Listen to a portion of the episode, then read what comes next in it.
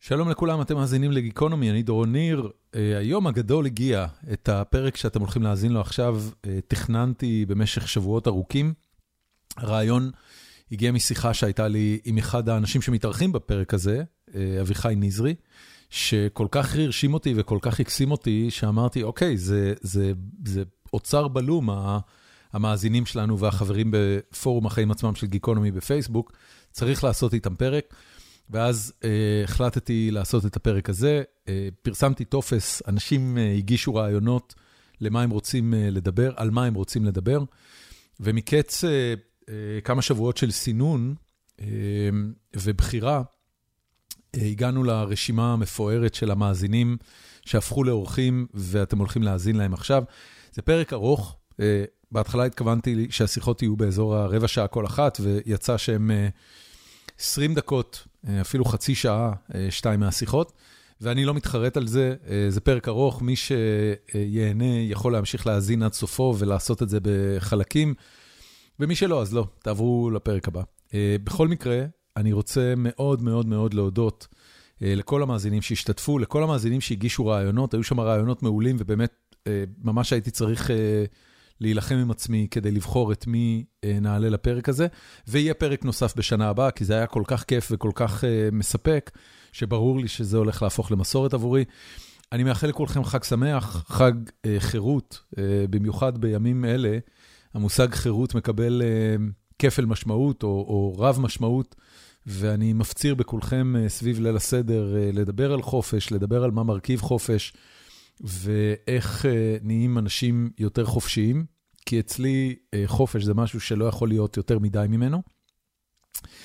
וזהו, שיהיה לכולם חג שמח. אה, תודה רבה רבה על ההאזנה, הרשמה, השתתפות בפרק הזה. קבלו את פרק המאזינים של גיקונומי עם תמיר מאירי, עוז בן נון, עודד אורון, מרינה צדקין, הדס תדהר, רחל ויטיס ואביחי נזרי. האזנה נעימה.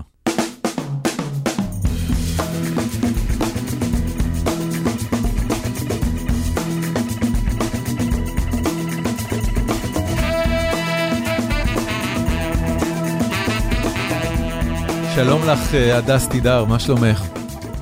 שלומי טוב. אני, אני, אני אגיד למאזיננו, התחלנו לדבר ושאלתי אותך אה, אם יש לך שאלות לפני שנתחיל את ההקלטה, ואז שאלת אותי אם אני רוצה שנדבר על השתל הקוכליארי, אני מבטא את זה נכון? כן. ואז המשכת לספר שאת בעצם מקבלת עכשיו את האודיו שלי בבלוטות' ישירות לשתל, נכון? נכון, נכון. אוקיי, תספרי לי כאילו איך הדבר הזה בכלל עובד ומתי שמו לך את זה בראש?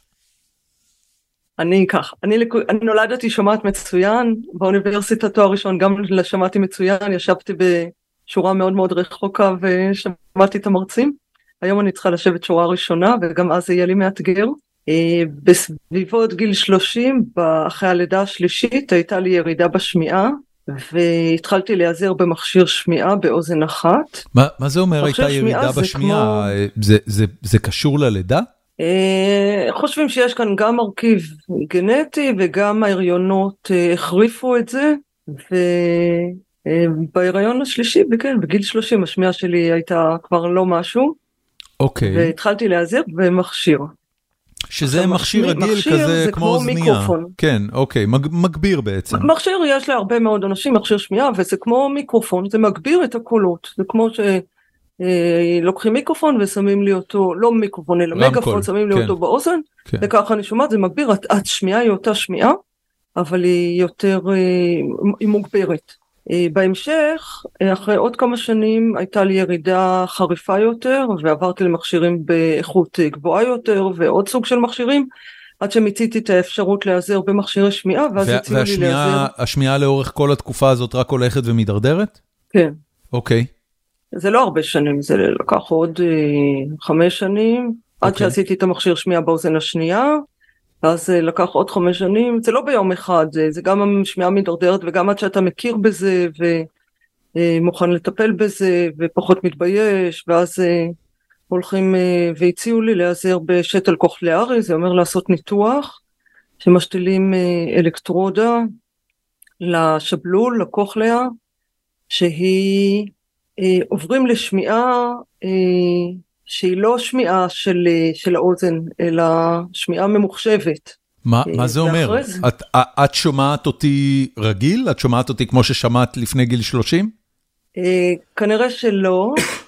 אבל אני, אני שומעת מספיק טוב בשביל לנהל את חיי בצורה טובה, אבל אני שומעת פחות טוב ממי ששומע 100%, אבל השמיעה דרך מכשיר, דרך השתל, אחרי שמשתילים את האלקטרודה, למעשה uh, עוברים לשמוע uh, כמו שמיעה ממוחשבת, וצריך לעשות תרגול של שיקום שמיעה, אה, שהמוח לומד לשמוע את הצלילים האלה. בהתחלה זה נשמע כמו מה שהיה פעם טייפ, שמשמיעים את זה מהר, או דונלד דאק, כמו שהוא מדבר.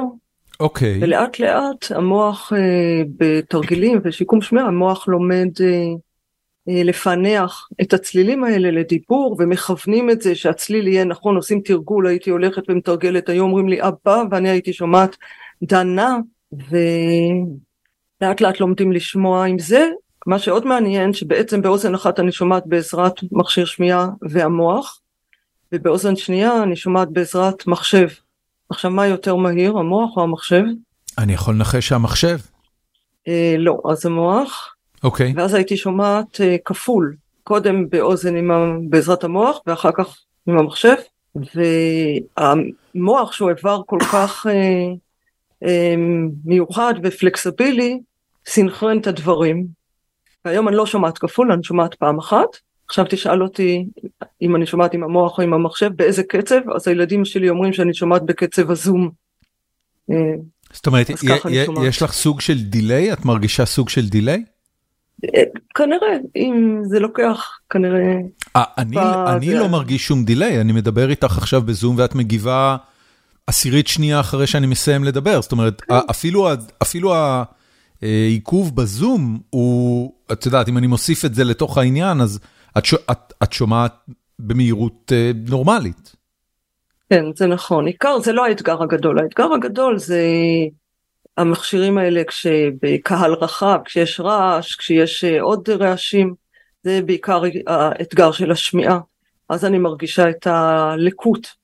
אבל בשאר המצבים, בשיחה אחד על אחד, אני שומעת טוב, יש אביזרים בטכנולוגיה. אז, אז רציתי לשאול, את, האם את מכיר, האם את מבינה את הטכנולוגיה? את יודעת מה קורה בתוך המערכת הזאת ש, של ה... אני מניח שיש שם איזשהו מיקרופון ואיזשהו מחשב שמתרגם אותו לאותות חשמליים, ואז משדר בדיוק. לך את זה לתוך הקונכייה, אבל מה, מהו סוג התרגום ולמה זה לא פשוט... אמ, זה גירוי חשמלי, זה גירוי חשמלי שמגרה את עצב השמיעה ומתורגם לצליל. יושב, זה מניע בקוכליה, יש שערות אה, נכון. חישה, שכל שערה מתורגמת לצליל, לתדר. אוקיי. עכשיו, יש אה, אה, עשרות, משהו כזה, עשרות אלפי שערות, אבל... אני יודע שיש הרבה יותר. אלקטרודות יש... זה מיליונים על מיליונים, לא? אני לא שומעת אותך עכשיו. אוקיי, סליחה. טוב, זו סיטואציה נורא מוזרה. אני, אני, אני עכשיו... לא יודע אם הבעיה היא בזום, כי הזום נראה תקין לגמרי, או בתקשורת אה, מולך, או שזה בכלל בחיבור לשתל. עכשיו אני שומעת אותך, לא שמעתי את מה, כמה... מה קרה? מה, את יודעת מה קרה? לא. לא יודעת. תקשיבי, זה הזוי לחלוטין, אני, אני, אני מדבר איתך, ואני אומר לעצמי תוך כדי, אוקיי, יש פה בעיה של טכנולוגיה. עכשיו, אני רגיל בבעיה של טכנולוגיה, אתה צריך לטפל במיקרופון, אתה צריך לטפל... אה, במחשב או בהגדרות של הזום, את אומרת לך יש עוד סט שלם של בעיות טכנולוגיות שקשורות לעבודה מול השתל? אה, זה לא קורה בדרך כלל, אבל יש בלוטוס שאיתו אפשר להתחבר וזה, לשמוע את הפודקאסטים שלך אני שומעת ישירות לאוזניים. יש כאלה שהולכים עם אוזניות, אני לא צריכה אוזניות, אני מתחברת עם הפלאפון. זאת אומרת, הטלפון רואה את האוזנייה שלך בתור עוד אה, אביזר בלוטוס ומשדר ישירות אליו. ואת מקבלת את זה? וואו, כן. אוקיי. זה ממש... זה, את רואה, אמרתי לך שאין לי מושג על מה נדבר, אבל אני בכלל התעניינתי בשיחה איתך בגלל עיסוקך, שהוא עבודה במוסד לבריאות הנפש. Uh, אני לא יודע, מה מה ההגדרה הרשמית של uh, המוסד שאת עובדת בו? קוראים לזה המרכז הירושלמי לבריאות הנפש, איתנים, כפר שאול והקהילה. אוקיי. וזה שם ארוך. זה, זה מה שפעם היו קוראים לו אה, בית חולים לחולי נפש? נכון. אוקיי. Okay. כן, זה בית חולים, בית חולים פסיכיאטרי. בית חולים פסיכיאטרי, זה, זה מוסד סגור, מוסד פתוח, יש הגדרה כזו בכלל? או כי אני בור גמור בעניין. אז בית חולים פסיכיאטרי, אה, יש עשרה בתי חולים פסיכיאטריים בישראל, שמונה שהם ממשלתיים, שייכים למשרד הבריאות, ושניים ששייכים לקופת חולים כללית, ובתוך כל בית חולים פסיכיאטריים, בפסיכיאטרי יש כל מיני סוגים של מחלקות, יש מחלקות שהן מחלקות פתוחות, יש מחלקות שהן מחלקות סגורות, יש מחלקות שהן ממושכות ויש מחלקות שהן פעילות. Okay. אוקיי. וזה בהתאם למצב של המטופל ולדרך הטיפול בו. אני, אני רוצה לשאול אותך שאלה יחסית אה, אה, קשה, אה, ואני אוסיף ואומר, אה, יש לי, אה, אה, יש לי היסטוריה משפחתית עם העניין הזה, סבא שלי במהלך אה, חייו, כשעוד היה חי, זיכרונו לברכה, אה, היה מבקר לעיתים בבתי חולים פסיכיאטריים, ספציפית בטירת הכרמל, וזה תמיד היה חוויה קשה. היו לו את הסיבות שלו, הוא היה ניצול שואה וכולי. אנחנו שומעים לעיתים תכופות על בתי חולים פסיכיאטריים בישראל, וזה אף פעם לא בצורה מחמיאה. זה תמיד על, על התעללויות בחוסים ומאושפזים וכולי. קודם כל, מה, מה קורה שם שמאפשר את העניין הזה, או שגורם לעניין הזה, והאם באמת אה, זה, זה מה שיוצא החוצה על המוסדות האלה, שאני מניח שרוב השנה עושים עבודה מאוד חשובה. אז אני אתחיל שבאמת כל השנה עושים עבודה מאוד מאוד חשובה וגם מאוד מאוד קשה למטופלים שהם במצבים הכי קשים שיש, ושלא הרבה מוכנים לטפל בהם. ואצלנו עובדים בתחושת שליחות ובמקצועיות ובהרבה חמלה לטפל בהם. ויחד עם זאת הדימוי הציבורי והסטיגמה שיש בהקשר הזה של בריאות הנפש היא כמו שאתה הצגת וזו אחת הסיבות שביקשתי אה, לדבר על זה אה, כדי אה, להשפיע על זה לשנות את זה כדי להבין שהמקום הוא מקום שהוא קשה לטיפול. המחלות האלה הן מחלות שהן קשות לטיפול. המטופלים הם מטופלים שזקוקים להרבה מקצועיות ולהרבה חמלה ו... והרבה שנים נוצרו הרבה פערים גם בארץ וגם בעולם בהקשר הזה של טיפול, פערים בתשתיות, פערים בהכשרה של צוות, וכך נוצרה גם סטיגמה. אה, והסטיגמה הזאת היא, היא גוררת את כל מה שאתה מתאר כאן. המקרה כמו שאתה מתאר, מקרים כאלה הם בודדים ונדירים, ואנחנו הראשונים שמוקיעים אותם ומטפלים בהם ו, ויוצאים איתם אה, אה, לטיפול אה, משטרתי, לא לטיפול של בית חולים, אבל זה מאוד מאוד מאוד לא שכיח. אני, אני, אני אשאל ב, בעניין הזה, הרי כשה, כשה, כשהמקרים האלה, בלי להיכנס לנושאים ספציפיים, כשהמקרים האלה יוצאים החוצה, אני באופן ספציפי זוכר שקרן נויבך אה, עוקבת אחרי העניינים האלה באופן תדיר בתוכנית שלה. אה, זה תמיד מוצג כ... כעוולה מאוד גדולה של, של, של המוסד, של הממסד, אה, של, של חולים שכפותים ימים ושעות ארוכות, של אנשים שנמצאים במצוקה ולא נותנים להם לצאת ושוללים את החופש שלהם, למרות שכמו שזה מתואר בתקשורת, ואני נורא זהיר במה שאני אומר, אה, כמו שזה מתואר בתקשורת, אלה, אלה אנשים שנתפסים אה, ברי דעת, לא בהכרח מסוכנים. למה בכלל במוסד כזה יש מצב שבו מגיעים לנקודה שמטופל עשוי לחוש התעמרות ברמה כזאת שהוא ילך לתקשורת, או שהמשפחה שלו תלך לתקשורת? אני אענה כך בצורה מורכבת. קודם כל, אה, אני לא מטפלת. התפקיד שלי הוא מנהלת אדמיניסטרטיבית, ואני אחראית אה, על כל מה שהוא לא רפואה וטיפול. על התפעול, על התקצוב, על, ה... על משאבי אנוש, אה, על הרבה מאוד דברים, אבל אני לא מטפלת. אוקיי. Okay. יחד עם זאת, אני מאוד מעורה במה שנעשה בבית חולים, ואני מאוד מגויסת לכל מה שנעשה. עכשיו אני אתייחס אה, לאיך נתפסת הפסיכיאטר. ראשית הרבה מאוד שנים היא הייתה מחוץ לרדאר. וכשמשהו מחוץ לרדאר אז, אז זה לא משרת אותו ולא משרת את מי שנמצא בתוכו. והיא הוזנחה על ידי בכלל הציבור לאורך שנים עם מעט מאוד תקציבים, עם תשתיות מאוד רעועות, עם כוח אדם שלא תמיד מוכשר, וכמו שאת אומר, גם לא, אף אחד לא הסתכל. מטופלים שהיו תקופות מאוד מאוד ארוכות בבית חולים, וזה מייצר, כש, כשאין זרקור, זה יכול לייצר כל מיני עיוותים או תהליכים לא בריאים, יכול גם לייצר הרבה דברים טובים, אבל לא בהכרח. אה, בשנים האחרונות אה, אני חשה, ולא רק אני, שיש אה, שינוי ביחס לבריאות הנפש. יש הבנה ש, שהממסד מחויב להתייחס ולטפל ברפואה הזאת. לא להיות הבן החורג, לא להיות עלובי החיים. אני מדברת על המטופלים ואני מדברת גם על הצוותים שמרגישים בן חורג ו, ומוקצים. וכדי לשנות דימוי צריך הרבה מאוד היבטים, אחד זה להשקיע בתשתיות, להשקיע בכוח אדם ולהשקיע בשבירת הסטיגמה. וכשעושים את כל הדברים האלה, ויש לי הרבה דוגמאות מה אנחנו עושים בשביל לעשות את זה, אז uh, uh, הכל נראה אחרת.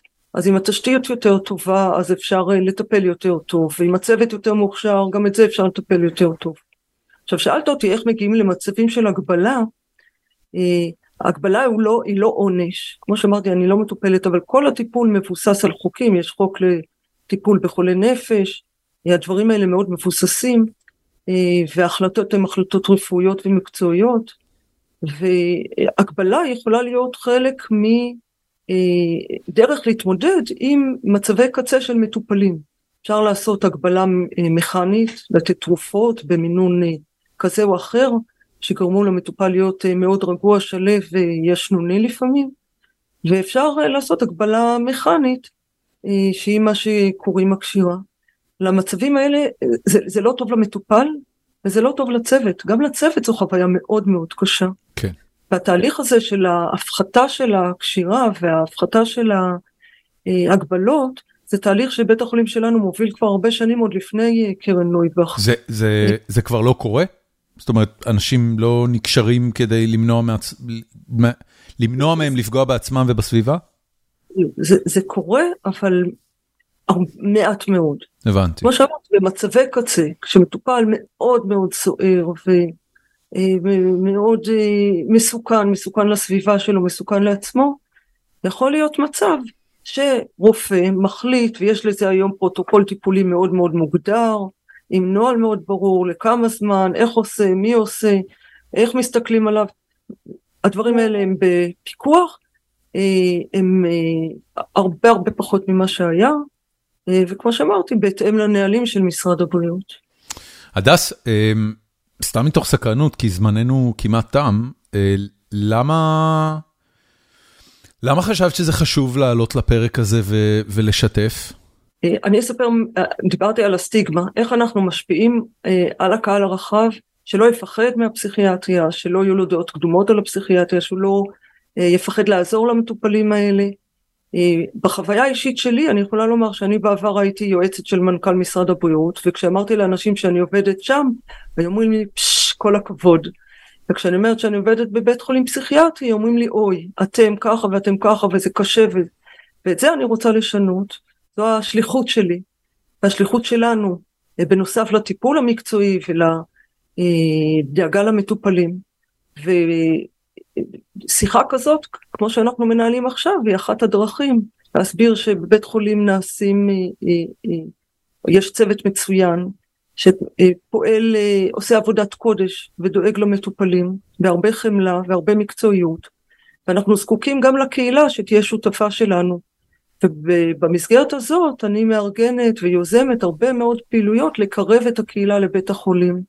אם זה פסטיבל תיאטרון רחוב שניהלנו בקיץ האחרון בבית חולים. אתה מתאר לעצמך מצב שאנשים שילמו כסף. ש... שהמטופלים בשביל... הציגו הצגות? לא, לא, לא, תיאטרון, תיאטרון אה, מקצועי שארגן פסטיבל אה, בשיתוף עם עיריית ירושלים, קרן אה, ירושלים, תיאטרון האייל המרקד. ארגנו, היו ארבע אה, הצגות ברחבי בית החולים אחר הצהריים, והקהל הרחב הגיע, שילם כסף, ובא לבית חולים פסיכיאטרי לראות הצגה. רק כדי, רק כדי להראות שבית חולים הוא לא, שבית חולים פסיכיאטרי הוא לא מקום אה, מסויט ומפחיד. בדיוק. מי שנכנס לבית החולים שלנו, הוא יוצא עם חוויה אחרת. המקום הוא מאוד מאוד יפה, מטופח. האנשים שראו את ההצגות האלה ישבו ביחד עם אה, מטופלים? ישבו מטופלים, ישבו משפחות של מטופלים, ישבו אנשי צוות, ולא ידעת מי הוא מי. מדהים. לפעמים כן, אבל הרבה פעמים גם לא. תקשיבי, אני רוצה לשאול אה, שתי שאלות אחרונות. שאלה ראשונה, אה, עד כמה מה שמתואר בסרט אה, המופלא, כן הקוקייה, אה, דומה לאיך שבתי חולים פסיכיאטרים נראים היום? ואני לא מדבר כרגע על האחות האימתנית שדוחפת תרופות לפציינטים, אני מדבר על הפציינטים עצמם. אה, איך נראים המטופלים? המטופלים היום בחלקם הגדול לא נראים אה, כמו בקן הקוקייה. אוקיי. Okay. הם נראים כמוני כמוך. אוקיי. Okay. אה, מטופלים שחולים הרבה מאוד שנים, שקיבלו את התרופות היותר ישנות, חלקם עם תרופות לוואי ויכולים להיראות עם איזשהו ליקוי, אבל הרוב לא. כן. והדבר האחרון ש... לא כמובן, זה, זה אני בטוח, זה אני בטוח. Um, הדבר האחרון שרציתי לשאול, זה כשזה נוגע לגיוס כוח אדם. אה, יש סגל מקצועי, רופאים שהם מבלים שנים במוסד, וזאת למעשה הקריירה שלהם, הם בחרו בבריאות הנפש כעיסוק לחיים, אבל יש את כל יתר העובדים, העובדים הסיעודיים, אחים, אחיות, סניטרים, אני לא יודע איך קוראים לזה היום. אה, כמה קשה למצוא אנשים לתפקידים האלה, ומה בעצם המוטיבציה שלהם לא ללכת ל... לא יודע מה, לבתי חולים אה, אה, קונבנציונליים, אלא לבתי חולים פסיכיאטריים. כשדיברתי על אתגרי בריאות הנפש, זה אחד האתגרים הגדולים שלנו, גיוס של כוח אדם, איך אנחנו אה, מביאים כוח אדם איכותי, מחויב, מקצועי, וזה באמת משימה קשה. מי שמגיע ונדבק בחיידק, זו עבודה אחרת, עבודת הסיעוד למשל, אתה נוגע בסיעוד, עבודת הסיעוד הפסיכיאטרי, עבודת סיעוד אחרת מאשר לגמרי. אה, עבודת האח בחדר אה, ניתוח. נכון. אבל יש אנשים, אה, יש משמעות מאוד גדולה לעשייה הסיעודית הפסיכיאטרית. כן. ומי שנדבק בחיידק, ואנחנו מנסים לגייס אותם עם עבודה של הכשרה של סטודנטים ובתי ספר לסיעוד ושליחים שלנו, סוכנים שלנו, מרצים אצלהם, אה, עובדים שלנו שמרצים בבתי ספר לסיעוד. לרתום אותם, כי המטופלים שלנו צריכים באמת את, אה, את האנשים הכי חזקים והכי אה, מקצועיים, וזה באמת חלק מהמטרה בשיחה הזאת, שמי שמתעניין בתחום הזה, שיבוא לראות ויכיר, ואני מקווה שיתאהב ולא ירצה לעזוב. נהדר. הדס תידר, המון המון תודה לך על השיחה הזאת. ותודה שאת מאזינה לפודקאסט, אני מקווה שתמשיכי. תודה, היה לי כיף. תודה רבה.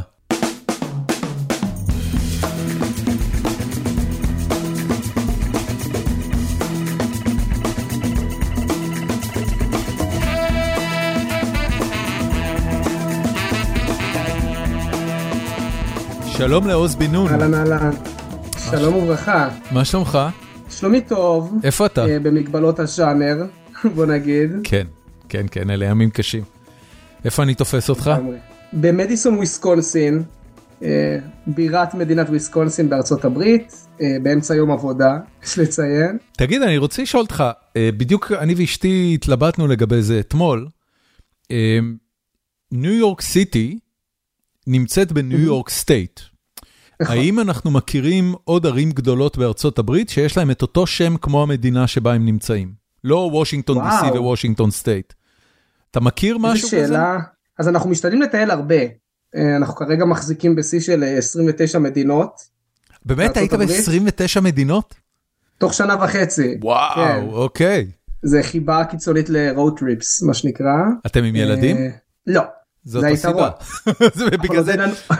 בגלל זה יש לך חיבה ל road trips. כן, אוקיי. אתה מבין? זה צריך לבחור. נכון. אין מה לעשות. נכון. כן, אני, ברור לי שזה עכשיו, it's now or never, מה שנקרא. אז אנחנו נכון. עושים את זה now.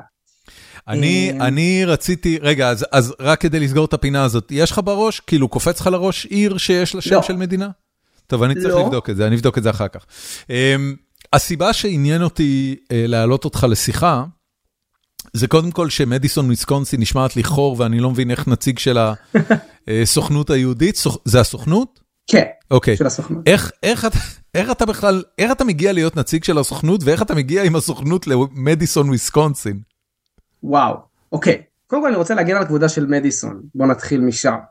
אה, מדיסון וויסקונסין לא כזאת חור, זאת אומרת וויסקונסין זה חור בכללי, אוקיי. אה, אבל ביחס למדינה אנחנו מדברים על עיר אה, אוניברסיטאית, יש פה אוניברסיטה של 40 אלף סטודנטים רק וואו, בעיר הזאת, אוקיי. אמ, ויש בה חברת הייטק מאוד גדולה שנקראת אפיק, שמייצרת software לבתי חולים, ו... זה לא האפ- זה לא. האפיק גיימס שעושה את פורטנייט, אני לא. רק אה, אגיד למאזינים. לא, לא, לא. הם אבל יוש- הם יושבים היא- אגב בנורת קרוליינה. וואלה, כן. לא ידעתי. אבל uh, ה epic פה, מה שהם עושים, זה שיש להם קמפוס שלם, שכל בניין הוא בצורה אחרת. יש שם בניין של אה, הארי פוטר, בניין של אה, ז'ול ורן, דברים הזויים לחלוטין, מגלשות, דברים מופרכים. צריך גם להגיד שמדיסון היא אה, עיר הבירה של וויסקונסין. כן, היא לא העיר הגדולה של וויסקונסין, קצת כמו בטקסס, אוסטין היא עיר הבירה, אבל לא העיר הגדולה, הגדולות זה יוסטון ודאלאס. אה, נכון. אז בוויסקונס- בוויסקונסין יש לך את מילווקי, ו- אה, ו- ומדיסון היא עיר הבירה. אה, מדיסון היא עיר הבירה, וזה הדבר השלישי בעצם שיש לנו פה, שזה הקפיטול. כן. אה, למה הגעת לשם? ושלושתם ביחד יוצרים אחלה אווירה, עיר מהממת. זה. זה נשמע אגב דומה במאפיינים שלו לאוסטין. אה, גם זה בול עיר בירה, אוסטין. גם קפיטול וגם אה, אוניברסיטה גדולה ב- באוסטין פה זה UT. אבל איך הגעת לשם ומה לסוכנות היהודית ולמדיסון וויסקונסין? אוקיי, אז אני, אני יכול לספר את הסיפור שלי אה, ואיך אני הגעתי, לא סיפור קלאסי, זאת אומרת אני לא מדבר בשם הסוכנות, אני לא מדבר בשם אף אחד, גם, גם הפוזיציה שלי פה היא יחסית לא קלאסית. אני בגדול, שוב, אני גדלתי באלון שבות, בוא נגיד שאני לא, האנגלית שלי לא הייתה איזה משהו וואו עד, אה, עד התיכון, והשתתפתי ב, בארגון, בתוכנית שנקראת עמיתי ברונפמן בתיכון, שיש בעצם תוכנית כפולה גם לאמריקאים גם לישראלים, זה 20 חבר'ה בשנה, אה, ולקחו אותנו לארצות הברית אה, לשבועיים של סמינר על יהדות ארצות הברית, מפגשים כזה, וזה כאילו העיף לי את המוח, ממש העיף לי את המוח. למה? גם, וואו, למה? כי זה הראה לי סיפור שלם של יהדות שהכרתי, זאת אומרת באלון שבות יש המון אה, אמריקאים יהודים, אה, שכזה עשו עלייה וכולי, אבל זה היה משהו אחר, זאת אומרת זה היה משהו חי, זה לא היה, ואז עושים עלייה לישראל, אה, ואנשים חכמים, ושיחות מדהימות, בארצות הברית, אתה יודע, פעם ראשונה שהייתי, אתה מגיע למת, אתה מגיע למוזיאון המת, לאומנות, זה חוויה רוחנית. אוקיי. אבל אתה, אתה לא בניו יורק, אחי, והמת הוא אה, אלפי נכון, קילומטרים כן. ממך, אתה במדיסון וויסקונסין. לגמרי, אבל זה התחיל את הרומן שלי עם יהדות ארצות הברית, אוקיי. אה, ועם האנשים שבה, וכמובן גם המשכתי, אני מאוד בקשר עם עמיתי ברונפמן בכללי, אה, ובמהלך השירות הצבאי, גם, שוב, בתחילתו כבר הכרתי את אה, חברה שלי שהיום היא אשתי חנה, ושנינו מראש רצינו לעשות שליחות. זאת אומרת, לחנה יש הרבה משפחה כאילו מרוקאית, נמצאת הרבה בפריז וכזה בכל העולם. אה, ואני ידעתי שאני רוצה לחזור לארה"ב ולעשות משהו עם הקהילה היהודית, והתחלנו לקראת אמצע השירות הצבאי של שנינו, אה, להתחיל לחשוב על זה, ולקראת הסוף כבר התחלנו ממש להריץ את, ה, את האפשרויות, מה שנקרא, והגשנו מועמדות לסוכנות. עכשיו שאתה מרגיש מועמדות ואתה עושה את כל התהליך, וזה תהליך מאוד ארוך, כמו שאתה יכול לדמיין גופים כאלה עובדים, לקח לנו ממש שנה מקצה לקצה, עד שכזה אתה ממש מקבל את מה שאתה, איפה אתה משובץ. בהתחלה בכלל היינו אמורים להיות בדרום אפריקה, עזוב, סיפור ארוך מאוד. אה, ואז אמרו לנו, טוב, אה, התפנה מקום, אני יודע מה, עבודה במקום שנקרא מדיסון וויסקונסין, וכמו שאתה הגבת, היינו כזה, מה זה? אה, והגענו לפה, ואשתי עובדת בעיקר בקהילה, ואני עובד גם עם הקהילה וגם עם הסטודנטים, אבל, וכאן זה איזה אבל מעניין, דרך חב"ד. אני חלק, אני רק, אני חלק מעוד, יש עוד שליח אחד, אה, עוד שליחה יותר נכון, של הסוכנות שעובד עם חב"ד בקמפוסים, אה, ואני לא חב"דניק, כמו שניתן לראות, אה, בכלל, אפילו אם יורשה לי, וזו חוויה מגניבה, ו... וזה מקום מהמם, אני אגיד שוב, כאילו, אני מרגיש שהרבה אנשים בעיקר מכירים את ארצות הברית, אתה יודע, ניו יורק ובוסטון אולי במקרה הטוב, וארצות הברית היא מטורפת והיא מגוונת ברמות. אני, אני, רגע, בסדר, אוקיי, ברור, ארצות הברית מהממת, יש מקומות נפלאים. מה לסוכנות היהודית לעשות במדיסון וויסקונסין? התפקיד שלך זה לגייס כסף? מה התפקיד? לא. אז מה התפקיד? התפקיד הוא, אנחנו עובדים, בעצם אנחנו עובדים של הפדרציה היהודית כן.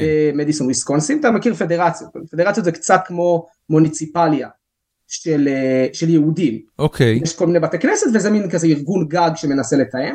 אנחנו עובדים של הפדרציה היהודית במדיסון, וכחלק מזה אנחנו עושים המון תוכניות, אנחנו מלמדים ב Hebrew school, אה, אנחנו עושים תוכניות לקהילה, אה, אנחנו עושים כל מיני מעגלי שיח כאלה ואחרים כדי להעביר עוד מידע או כדי ללמד או כדי לדבר.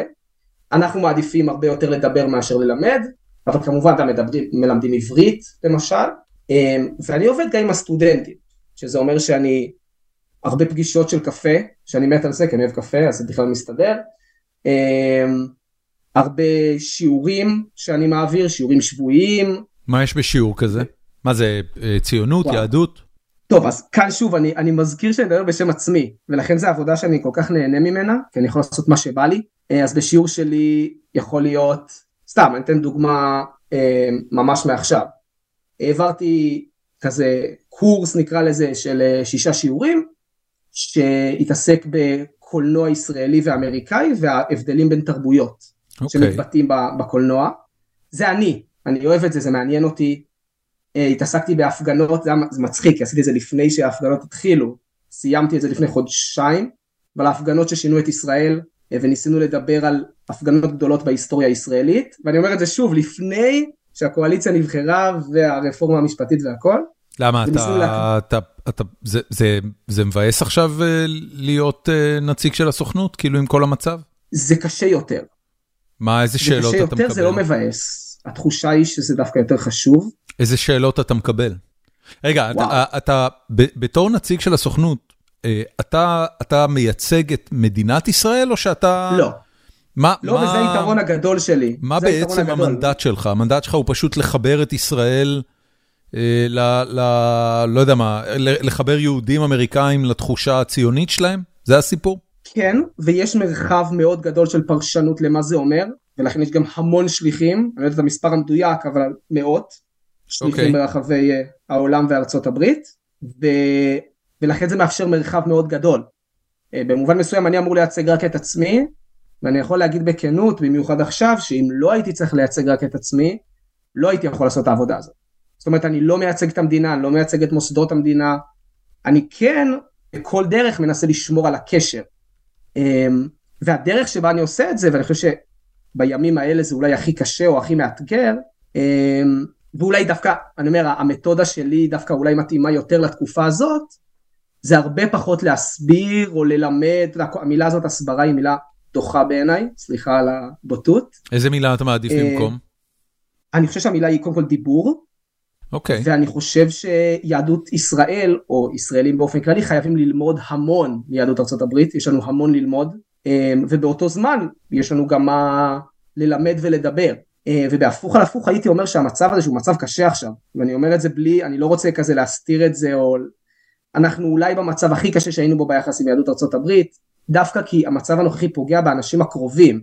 זאת אומרת האנשים הרחוקים שלא אכפת להם הם כזה אמרנו לכם ישראל זה מקום אה, נוראי ובלה בלה בלה בלה ודווקא האנשים הקרובים שהשקיעו המון כסף והקריבו המון גם, אתה יודע, ברמת יחסים חברתיים שהם איבדו.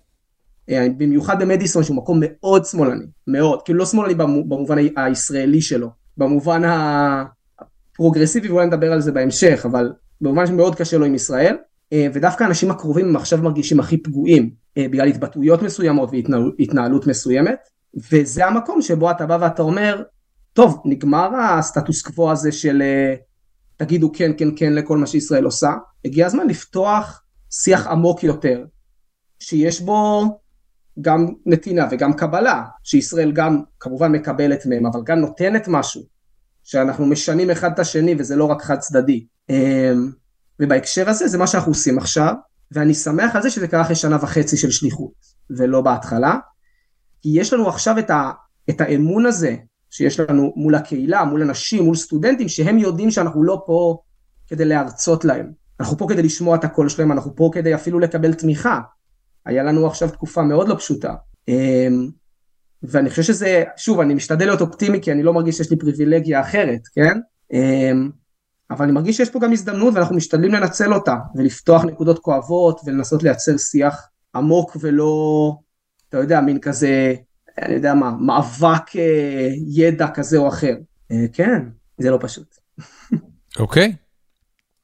מה אתה רוצה לעשות בשנים הקרובות? בכמה אתה, אם אני יכול לשאול? אני בן 25. איך גילית את גיקונומי אגב? אני אובססיבי על ללמוד דברים, אז אני מחפש כל הזמן פודקאסטים. הבנתי. אה, מחפש כל הזמן דברים לקרוא, להתעסק בהם. ומצאתי גיקונומי, מקשיב כבר שנה. יש לי פזם. אתה זוכר מה היה הפרק שהתחלת ממנו? וואו, נראה לי אחד הליברנטים אולי, כשיגאל... יגאל ליברנט על, המש... על, ה... על המלחמה בסוריה, כן. כן. היה פרק פצצה. אמ, ממש. מה אתה רוצה לעשות בשנים הקרובות? הסיפור הזה של וויסקונסין זה, אה, זה, זה, את כאילו יש לך קדנציה, אתה צריך לתת שם שנתיים תפקיד ואז אתה עובר... לא זהו, אנחנו בסוף יוני אנחנו חוזרים. לישראל? כן. אוקיי, למה? אני הולך לחיות בישראל, אין לי... לא, אבל למה, למה לא, זאת אומרת, זה, זה באמת שליחות כזאת של שנתיים שאתה חוזר ואז אתה ממשיך בקריירה. יכלנו להמשיך אם היינו רוצים לעוד שנה, אבל כמו שאמרתי, אין לנו תואר והגיע הזמן שיהיה. אז אנחנו נחזור, אה, גם אני וגם אשתי, ללמוד, כנראה בעברית.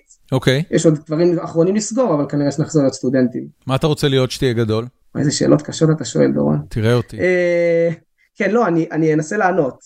אה, דברים שמעניינים אותי, ושיש בהם אנשים מעניינים וטובים, ושישפיעו לטובה על החברה שאני חי בה. עכשיו, איך, איך זה בדיוק יקרה? איפשהו במרחב של אה, לנסות לחשוב עמוק, לייצר שיח עמוק. אקדמיה? או אקדמיה, או בשירות הציבורי, או במה שמתעסק בתודעה. מה בשירות הציבורי למשל? בוא'נה, אתה ממש מקשה. אמ, אני לא יודע, אם, לא, זה בסדר גם להגיד לא יודע. לא, לא, לא, לא, לגמרי. כמה מהאנשים הכי מעניינים לא שאני מכיר לא יודעים מה הם רוצים לעשות שהם יהיו גדולים. אני בעצמי לא סגור על זה לגמרי. כן, אני חושב שאני בן אדם מאוד מתפזר. אני מתפזר גם בידע, אני נורא אוהב ללכת כזה all over the place, אמ, וגם במה בא לי לעשות. אמ, אני סתם, אני אתן דוגמה, מי שעשה לי ליצור איתו קשר זה רותם מורג, שהתחיל עכשיו ארגון שנקרא The Israel Democratic Alliance, שמנסה קצת כמו שאני דיברתי לפני כן, לייצר קשר על בסיס ערכים משותפים עם ארצות הברית, ולא בהכרח רק לדבר על איראן ואיראן ואיראן. אז התחלתי, לא יודע, לכתוב, אה, לכתוב אה, גם בשביל הארגון, גם בשם עצמי, אה, בנושא הזה. ושוב, ברגע שיש הזדמנויות כאלה אני הולך עליהן, אז נראה לאן זה ייקח. מה הדבר הכי הזוי שקרה לכם בחיים בוויסקונסין? וואו, יש מלא, אנחנו לא נסיים את הפרק, אני, אני אתחיל. תן לי, תן לי אחי. בגלל זה שאלתי אחי, כן, מה אחי? אוקיי, לא, ברמה האישית, אה, זה שעשיתי פולר פלאנץ' וקפצתי לאגם קפוא עם הסטודנטים שלי, זה היה קיצוני מאוד. אה, מה זה קפצתי? נשארנו שם לחמש דקות, באגם קפוא, שוברים את הקרח, נכנסים, זה הטירוף. אה, ברמה הכללית נתקענו, הרכב שלנו נתקע באמצע וויסקונסין, ממש באמצע, שום מקום, כאילו צפון וויסקונסין, לא קרוב לכלום. אה, מה שנקרא מדיסון זה הציוויליזציה, כן? אה, ועשינו טלפונים ואיכשהו הגענו לחברה של חברה של מישהי שעובד איתנו בפדרציה, והם נתנו לנו בחינם את, ה, את הבקתה שלהם, את הצימר שלהם אה, לישון, ואז השאילו לנו את ה-BMW שלהם לנסוע חזרה הביתה, ואז חזרנו עם ה-BMW שלהם חזרה לבקתה, אני מדבר שלוש שעות נסיעה כל כיוון, אה, ועשינו איתם לילה עם הילדים המהממים שלהם גם, וככה, מה זה, מה זה בקתה? אני מדמיין משהו, אה, משהו צר ורעוע, אני מבין שזה לא. לא, לא, לא, לא. לא, משהו מטורף. זה לא בקתה, זה בית, זה וילה. כן, כן, בקתה במובן הפסטורלי אבל. הבנתי. זה כזה וילה יפה על אגם. אמ, קיצור, אנשים שלא הכרנו בכלל. קיצור, חוויות, חוויות של פריבילג. אה, חוויות של מי שאוהב לנסוע נראה לי. כן. כן. יש אמ, אנשים טובים, אני מגלה שיש אנשים טובים בעולם. כן. היה, היה משהו ב, בדעות המוקדמות שלך או בדימוי שלך לגבי מדיסון וויסקונסין אה, שהתברר כמאוד לא נכון או, או מאוד כן נכון? כן. אה, זה מה שאני מתעסק איתו הרבה, אני כותב עליו הרבה גם, על ההקשר של הפרוגרסיבים. אה, אני, שוב, משהו שיצא לי כבר להיחשף עליו לפני שהגעתי, אבל אני חושב שהשיח סביב פרוגרסיביות, פרוגרסיבים בארץ מפספס, מפספס לגמרי. כאילו, איך שזה מרגיש בשטח. לא שזה לא מאתגר, אבל זה בכלל לא דומה. זאת אומרת, בארץ אומרים כל מיני מילים, מדברים, וקיצוניות וטרלולים ודברים כאלה. עכשיו, יש דברים שהם מורכבים, אבל אני פשוט מרגיש שהם פשוט לא פוגשים את המציאות. אני משתדל לכתוב על זה הרבה גם ברמה המהותית אה, ולמה זה שונה, וגם ברמה החברתית, זאת אומרת אנחנו נמצאים בעיר אולי הכי פרוגרסיבית בארצות הברית, כאילו עיר כחולה ברמות אה, שקשה לתאר, אה, וזה חלק ממה שאנחנו מנסים לעשות, להראות שה, שהמציאות היא לא מה שמדברים עליו בארץ, שהדור הצעיר לא בהכרח שונא את ישראל, ושלא צריך כל הזמן לבוא ולהגיד לו אתם לא מבינים כלום ואנחנו נסביר לכם. אז כן, זה משהו שהוא מאוד שונה ממה שחשבנו לפני שבאנו. אוקיי. תגיד, וויסקונסין היא מדינה רפובליקנית, נכון? אכן. ו... לא, האמת שזה לא נכון. לא, היא קצת swing, swingy לאחרונה. אוקיי. מה, מה, במה עוסקים היהודים אה, או הישראלים שחיים בה? אוקיי, אז וויסקונסין אה, היא state מאוד שמרנית במובן ה-old fashion של זה. בסדר? זאת אומרת, הם, אה, הם לא אוהבים בלאגן, אז נגיד, אחרי שטראמפ, אני חושב, זה תבדוק אותי אחרי, אבל לדעתי ויסקונסין הצביע לביידן בבחירות האחרונות, אה, שזה גם קצת מתקשר לזה שהרבה מהם הם, כאלה לא אוהבים את הבלאגן. מדיסון היא סופר סופר ליברלית, כמו, כמו אוסטין קצת, הרי אוניברסיטה כאלה חזקות. אה, היהודים פה עובדים באוניברסיטה, המון, המון מרצים, אה, רופאים, כמובן, עורכי דין, אתה מכיר את ה-white color works כאלה. אה, ישראלים שוב, יש פה כמות מסוימת של ישראלים, גם בעיקר בעיקר סביב האוניברסיטה. עוד לא פגשתי פה, אה, בוא נגיד, איזה פארמר, איזה חוואי שהוא, שהוא יהודי. הבנתי. כן. כן טוב. פגשתי ישראליה לשעבר בתחנת דלק בדרום אלינוי. שהיא מר... מריצת התחנת דלק. ומה היא סיפרה לך? היא לא בדיוק סיפרה, אה, זה היה די הזיה. כאילו תחשוב שאתה עוצר בתחנת דלק בדרום אלינוי, אני וחנה מדברים בעברית, ו... ופתאום מישהו פונה אליך בעברית. כאילו לקח לי ממש כמה שניות להבין בכלל מה קורה. זה לא משהו שכאילו אמור לקרות. אה, לא, התחתנה, הייתה בצבא, הלכה לארצות הברית, יש לה משפחות בארצות הברית, התחתנה עם איזה חוואי, והיא שם. חמוד? כן, היה חוויה הזיה. יש משהו שאני יכול לענות לך לפני שנסיים? כן, אני אשמח לשמוע איך החוויה שלך באוסטין דווקא, אם היא דומה לשלנו. וואי, אני לא, אתה יודע, לא, לא נספיק בדקות ספורות. החוויה היא טובה מכפי שאני אה, מוכן להודות אפילו. אה, אני, אני חווה רגשי אשמה עצומים אה, על כמה שטוב לי פה. אה, ולכן אני משתדל למעט להפליג בשבחי האזור והמקום והחיים שלנו פה. אה, החיים פה הם מאוד טובים. אה, האזור הוא, הוא סופר ליברלי, טקסס היא מדינה זולה מאוד, מבחינת עלות מחיה ומיסים נמוכים ומה מה שאתה, לא, שאתה לא רוצה. יש למקום את האתגרים שלו, אבל, אבל באופן כללי, אתה יודע, בתי הספר של הילדים שלי מעולים, אני, אני... זו, זו כנראה מההחלטות היותר טובות שקיבלתי בחיי, ההחלטה לעזוב את קליפורניה ולעבור לפה.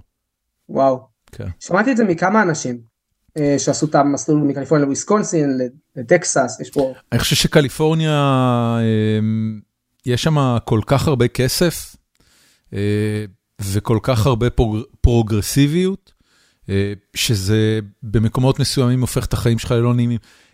קליפורניה, או לפחות עמק הסיליקון, מזכיר במשהו את תל אביב, במובן הזה שאתה לא יכול להרגיש כמעט רצוי שם.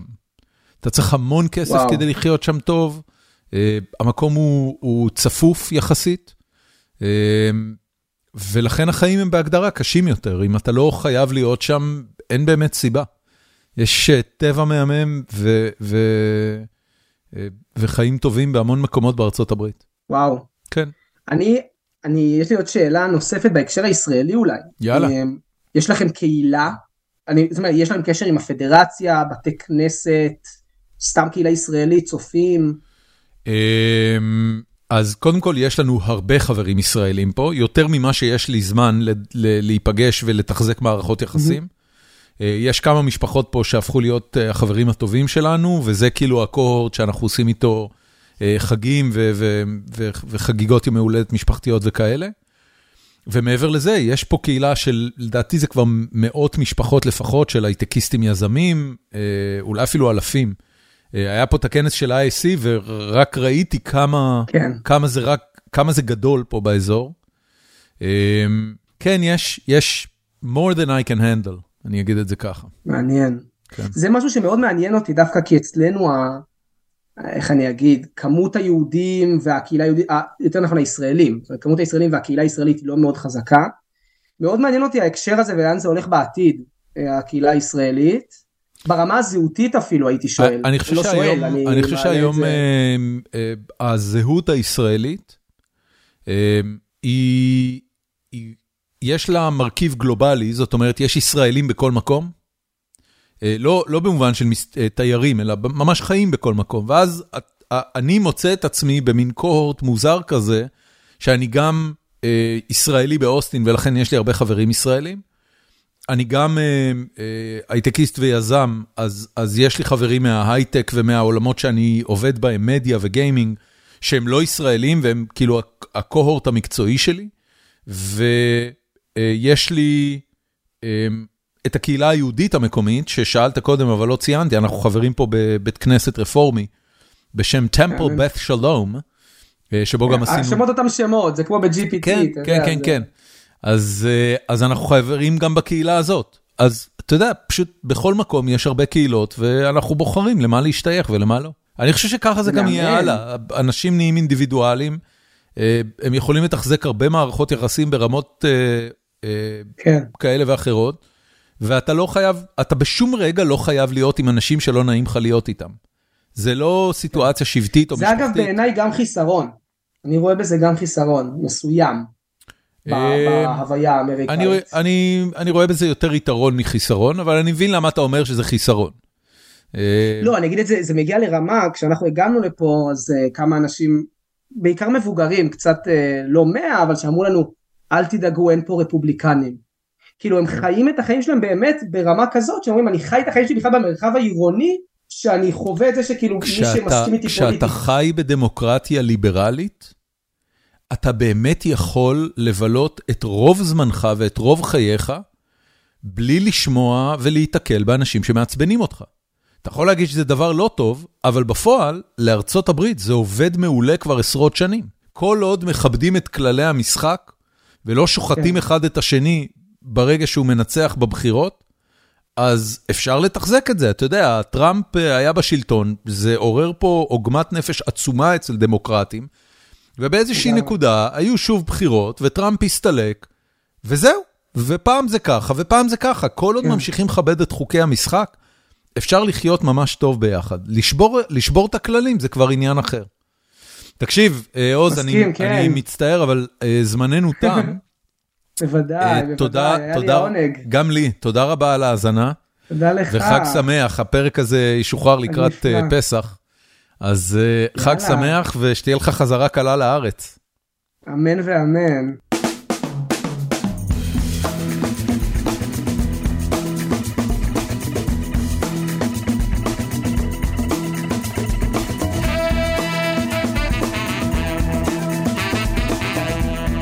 תשמע, מי שחי בארץ, אני לא חושבת שאפשר... אה, מה, היית בהפגנה? לשאול את השאלה הזאת בלי לשמוע עכשיו איזה נאום של שעה על אה, כן, כן, טירוף כן. שמתרחש, אני גם גרה בתל אביב. את גרה בתל אביב? יצאת לקפלן? יצאתי כמעט כל הפגנה, כמעט. הבנתי, אז אני מבין מתוך זה מה דעותייך הפוליטיות, אבל אני אגיד לך למה אותי היה מאוד מעניין לדבר איתך. אמ, בתיאור שרשמת בטופס לפרק הזה, okay. אוקיי. כתבת לי, אה, עליתי מרוסיה בשנות ה-90, עשיתי צבא ודוקטורט. אה, היום את מרצה במכללה האקדמית אה, רמת גן ומומחית תוכן בתחום רעלים, בריאות, מזון ומניעת זיהומים. מה זה בעצם התחום המדעי של רעלים ומניעת זיהומים? זה, זה, זה ברפואה? זה... למה הדוקטור? למיקרוביולוגיה? אוקיי. Okay. לא, אז uh, אני אעשה קצת uh, סדר בעניין הזה. אני עשיתי uh, תואר ראשון, יש לי תואר ראשון בסיעוד. עשיתי את זה ישר אחרי צבא, ואחרי שסיימתי אותו, זה ארבע שנים בבאר שבע, חיפשתי לעסוק בדברים... אתה איתי דורון? כן, כן, בטח. Uh, אז, עסק, אז חיפשתי uh, באמת uh, לעסוק במחקר. זה היה מקרי ביותר ואז הלכתי אה, למחלקה לרוקחות או פרמקולוגיה זה עוד לא הייתה רוקחות אה, ולגמרי זה הכל מקרי אני יודעת שזה נשמע קצת אה, קלישאתי אבל באמת לא, לא התכוונתי חיפשתי את עצמי ככה אחרי ארבע שנים בבאר שבע והלכתי לבחון את הנושא של תואר שני גם לא, הייתה, לא היה לי ממוצע מספיק לזה ובאתי ואמרתי אוקיי אם אני עושה צעד כזה של ללמוד PhD אז אה, או תואר שני אז אני אעשה אותו בתחום התרופות. זה היה העולם ועשיתי באמת במשך שש שנים תואר שני ותואר שלישי שם במחלקה לפרמקולוגיה קלינית ובהגדרה אני פרמקולוגית קלינית uh, במחקר ואחרי זה כמה שנים עסקתי uh, בפיתוח של חברות ביוטכנולוגיות אחרי שסיימתי ורק אה, משהו כמו לפני עשור בערך התחלתי, אה, חזרתי לאקדמיה והיום אני עוסקת אה, במשרה מלאה בתחום ההוראה.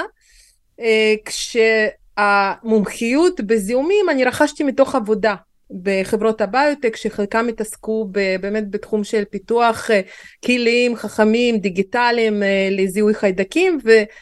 מה שנקרא בעל כורחי הפכתי להיות אה, מומחית לזיהומים, גם קראתי כמובן המון וזה לא היה תחום המחקר שלי אבל אני באמת רכשתי את הידע הזה גם ברגולציה, גם ב, אה, בכל הנושא הזה וגם אני אגב מלמדת מיקרוביולוגיה כבר כמה שנים טובות. הבנתי. מה הדבר הכי, את יודעת משהו? אני אשאל אותך שאלה כזו. ראית okay. אוקיי. את הסדרה The Last of Us? בטח. נהנית? אה, לא. למה? ממש לא. כי תשמע, זה, זה מלחיץ. זה מלחיץ כי אתה יודע, כי רגע, ל, ל, אני, בזה... שנייה, אני אעצור. למאזיננו, אני, אני אגיד, הסדרה The Last of Us, שמבוססת על משחק מחשב The Last of Us, בעצם מתאר, מ, מ, מתארת אה, אה, הווה מקביל, יקום מקביל, שבו אה, באיזושהי נקודה בזמן פטריות מסוג שנקרא קורדיס, קורדיספס, שאלה פטריות שבחרקים יודעות לעשות נורא, פעולה נורא מעניינת של להשתלט לחרק על המוח ולגרום לו להתנהג בצורה מסוימת, בדרך כלל בצורה שעוזרת להם להפיץ את הפטריה, והם מצליחים להשתלט אה, על בני אדם, ודרך זה כל המין האנושי, או לפחות חלק גדול מאוד מהמין האנושי, הופך לזומבים אה, חסרי דעת וקטלניים. אני הסתכלתי על הדבר הזה, ובכל סרטי ה zombie apocalypse שראיתי, או סדרות ה zombie apocalypse שראיתי בחיי, זאת הייתה המנומקת ביותר, ואני שואל אותך, את אומרת שלא נהנית, אה, זה נשמע שלא נהנית בגלל שזה באמת מפחיד. זה מאוד מפחיד. אני יכולה להגיד לך שיש, אה, כשהתחילה קוביד, אה, יש את הסדרה עם הווירוס הקטלני שכמובן יצא, לא סדרה, סליחה, סרט, אני לא זוכרת איך קוראים לו, אני גם אחר כך שמתי את ה... זה נקרא Contagion. בדיוק. סרט, סרט מעולה, מעולה, שמראה, כאילו ממש חוזה את העתיד.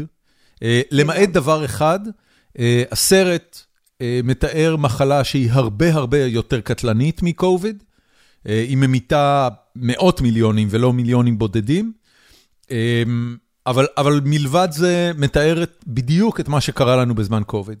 זה רק אומר כמה התסריט הזאת שאנחנו חווינו אותה, זאת אומרת התסריט עצמו הוא היה ידוע מראש. זאת אומרת הרי הסדרות או הסרטים האלה הם מיוצרים על ידי אנשים שמייעצים להוליווד או לא, לא משנה למה והם נוצרים על ידי מומחים בסופו של דבר. עכשיו אני האמת אתה מזכיר עכשיו שזה הרבה יותר קטלני אני כשהקוביד התחיל ואנשים נורא נפח...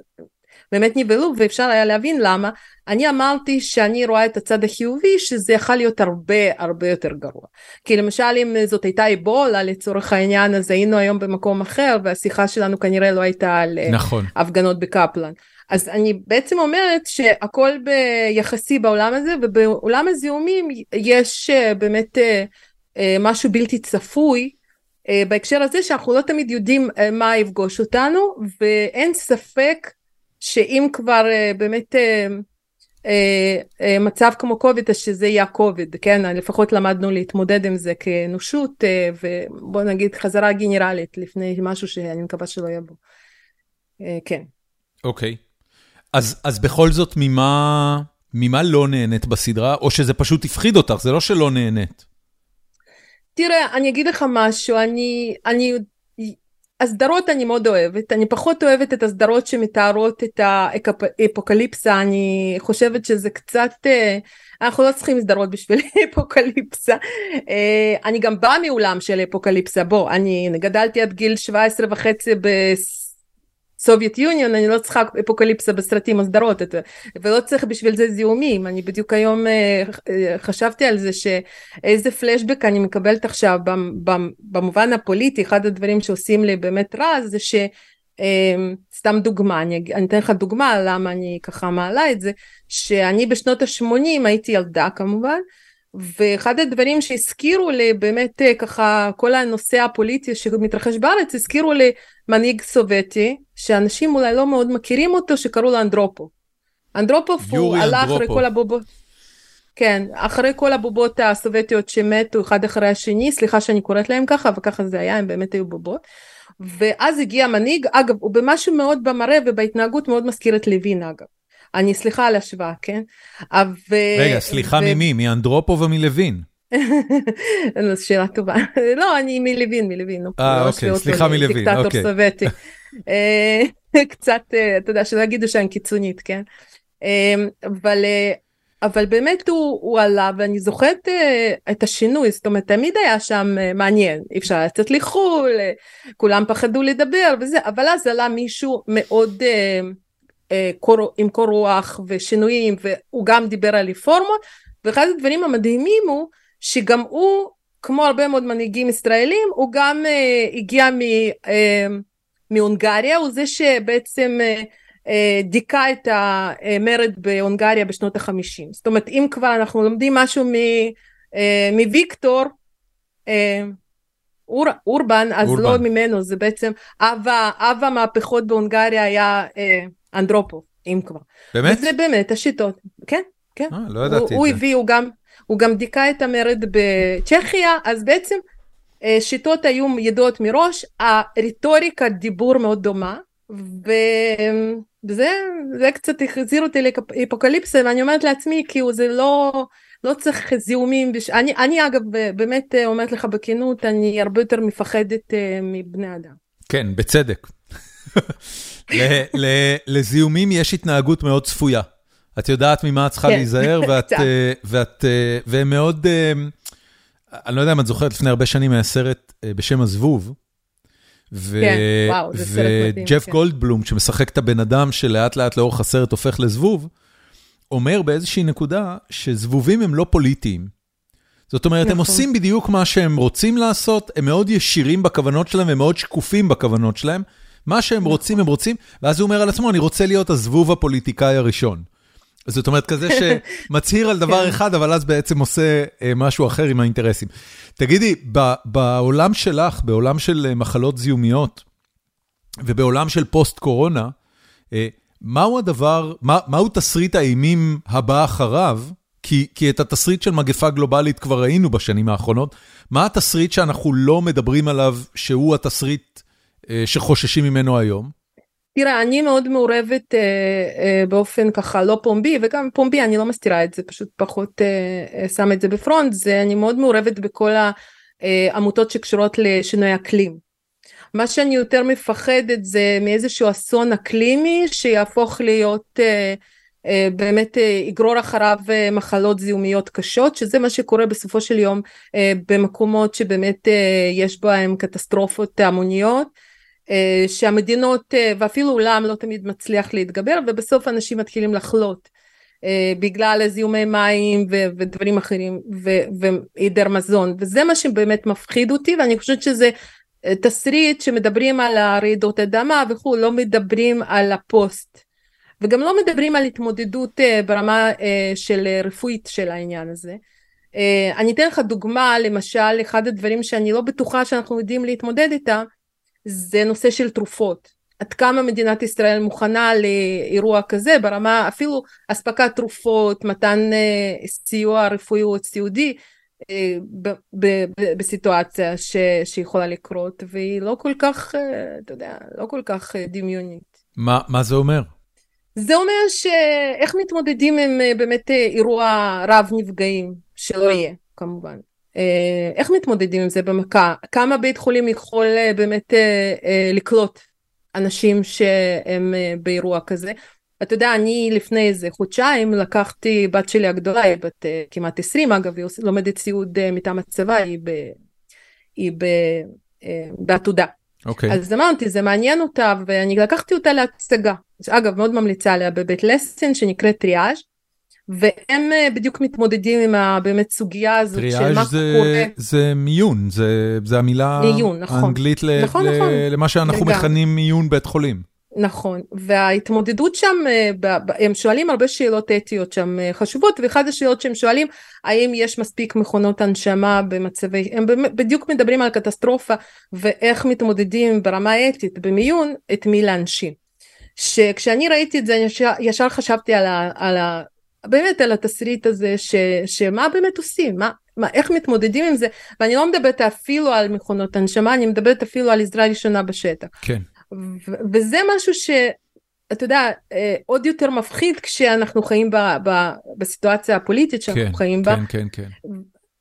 וזה משהו שהוא אגב, זה יכול לקרות גם בארצות הברית, אני, אני שלא יהיה אי הבנה. אני רוצה לספר לך ולמאזיננו, יש סדרה מעולה, מעולה, מעולה באפל TV Plus, בשירות הסטרימינג של אפל, שנקראת Five Days in Memorial, שמספרת, מתארת אירוע אמיתי שקרה בזמן הוריקן קטרינה בניו אורלינס, ניו אורלנס, צריך להגיד,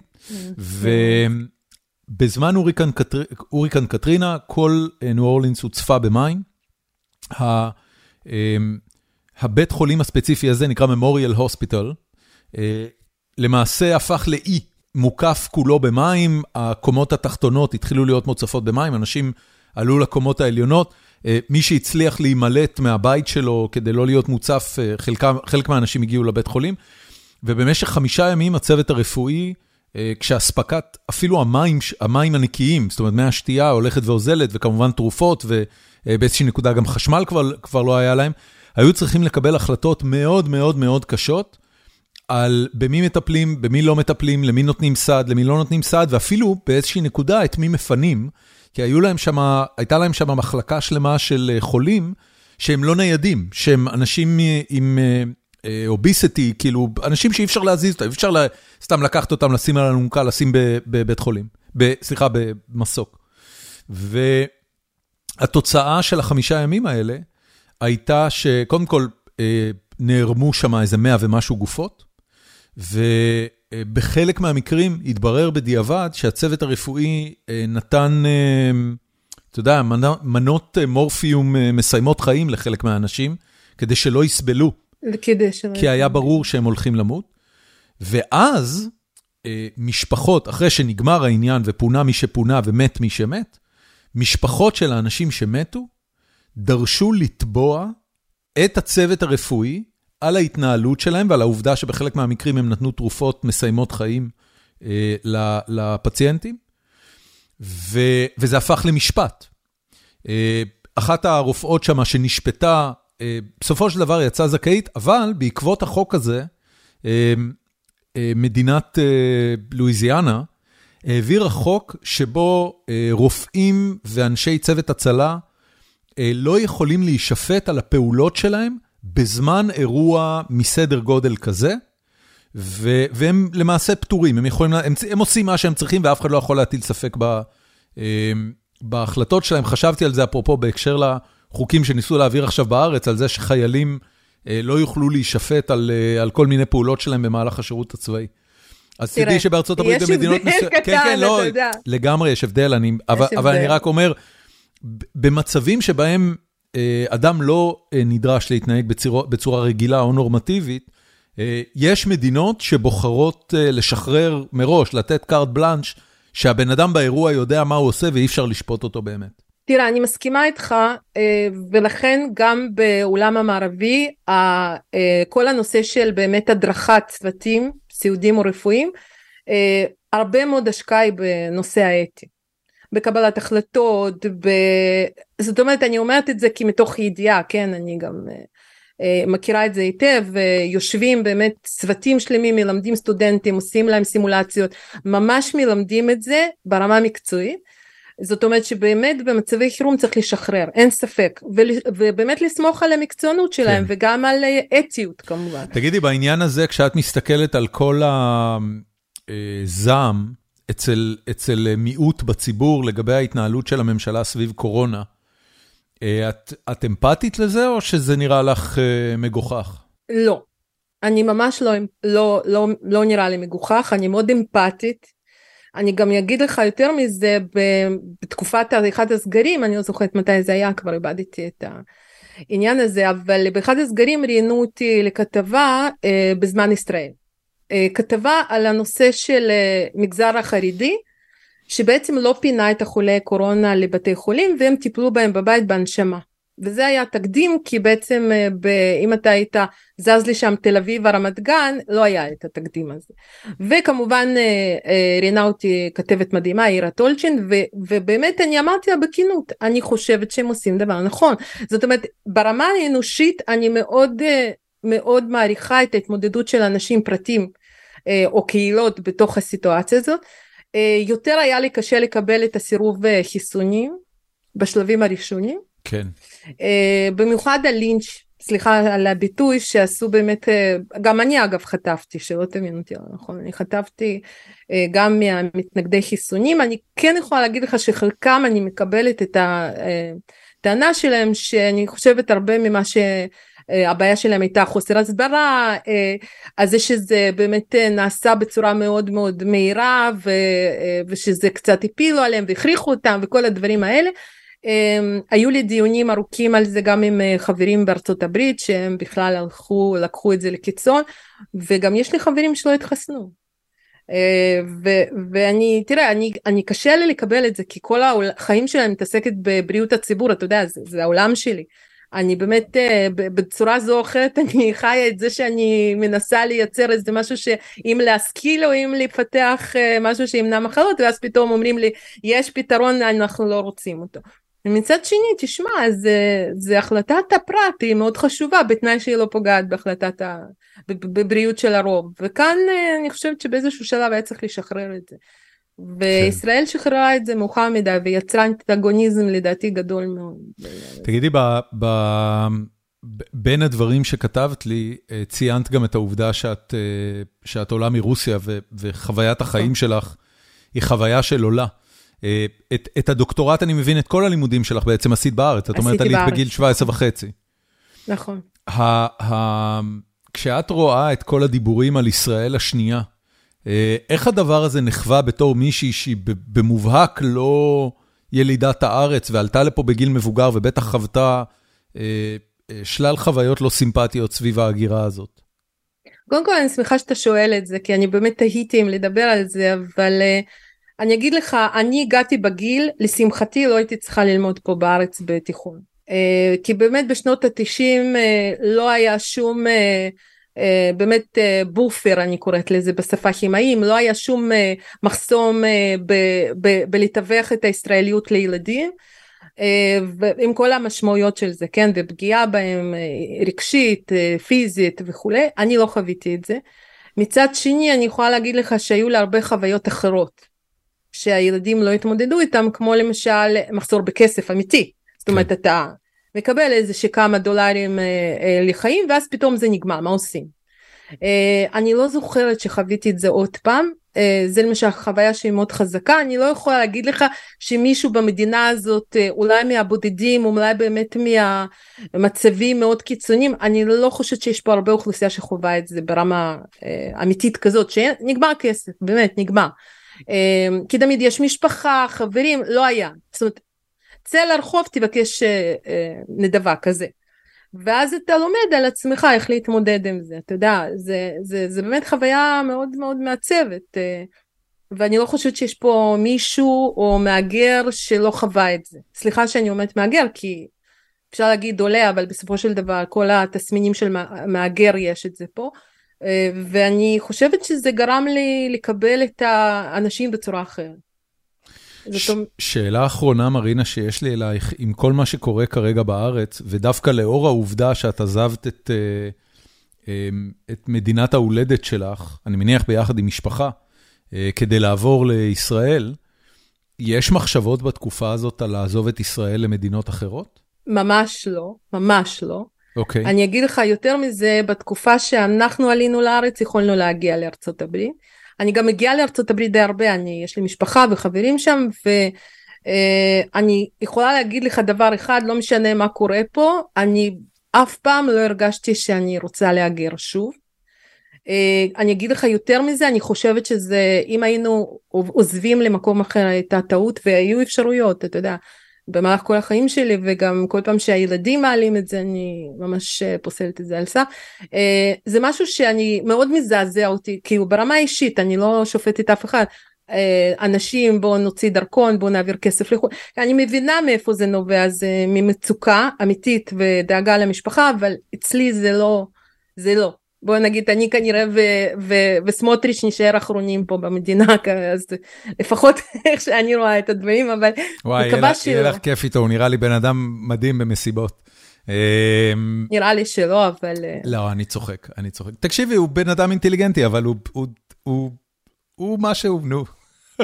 אני חושבת ש... מה יש לי להשמיץ את סמוטריץ'? אני אגב לא צחקתי על האנגלית שלו בכלל. לא, האנגלית שלו, תקשיבי, אני בא מעולמות של משחקי וידאו, יש אה, חברה אה, מפוארת, באמת, מדהימה, בתעשיית המשחקים שנקראת נינטנדו.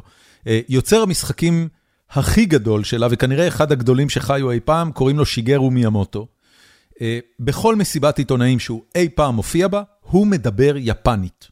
הוא לא מדבר אנגלית, הוא לא מדבר צרפתית, הוא לא מדבר ספרדית, הוא לא מתיימר להבין או לתקשר בשום שפה מלבד שפת האם שלו, הוא עומד ודובר יפנית, ועומד לידו מתורגמן, וכל פעם שהוא מסיים משפט, המתורגמן אומר מה הוא אמר, וזהו, זה הסיפור. אני לא מבין מה סמוטריץ' הכניס את עצמו לקשקוש הזה. אני מכירה את זה מכנסים, אני מכירה היטב מה שאתה אומר, כי באמת מה שחשוב זה בסוף uh, מה, התוכן. Uh, כן, יש פה גם בעיה עם התוכן ועם הסיפור מסגרת, זה כבר סיפור אחר, בוא. זה כבר סיפור אחר. כן. אבל אני חושב שבמקרה של סמוטריץ', את יודעת, בגלל ה... אה, באמת הזלזול העמוק והעצום שיש לו לציבורים כל כך גדולים ומעולים במדינת ישראל, אז מצווה לצחוק עליו. אני חושב שבמקרה הזה הוא הרוויח את זה ביושר, ואני צחקתי צחוק גדול. באופן כללי, לצחוק זה דבר בריא. טוב, גם על עצמי אני אוהב לצחוק בהקשר הזה. אמ, מרינה, במה נסיים? אני חושבת שנסיים במשהו אופטימי. יאללה. Uh, תשמע, הבת שלי עכשיו מתמיינת לצבא, וכששואלים אותה, ספרי קצת על עצמך, אני אוהבת את איך שהיא מציגה את עצמה, היא אומרת, אני שירה, אני מתל אביב, יש לי שני הורים, שני כלבים, שני אחים. ו... ואז אני אסיים את זה, אני בסוף, תשמע, בסוף יש לי משפחה מדהימה. איזה גם, כיף. אה, אה, אה, באמת המון חברים מאוד טובים, אני באמת חושבת שאנחנו חיים במדינה מדהימה, לא המנהיגים כמובן, אבל החומר האנושי. זה פרדוקס אגב, בטח, איך זה שהמנהיגים זה לא טובים מדהים. כמו העם? כי העם לא רוצה להיות פוליטיקאים, אולי זה, זה ישתנה, ישנה משהו עכשיו, לדעתי, כן. הבנתי. חד וחלק. מרינה, שיהיה לך חג שמח. גם לך, תודה רבה שוב. תודה רבה על ההאזנה, תודה רבה שבאת.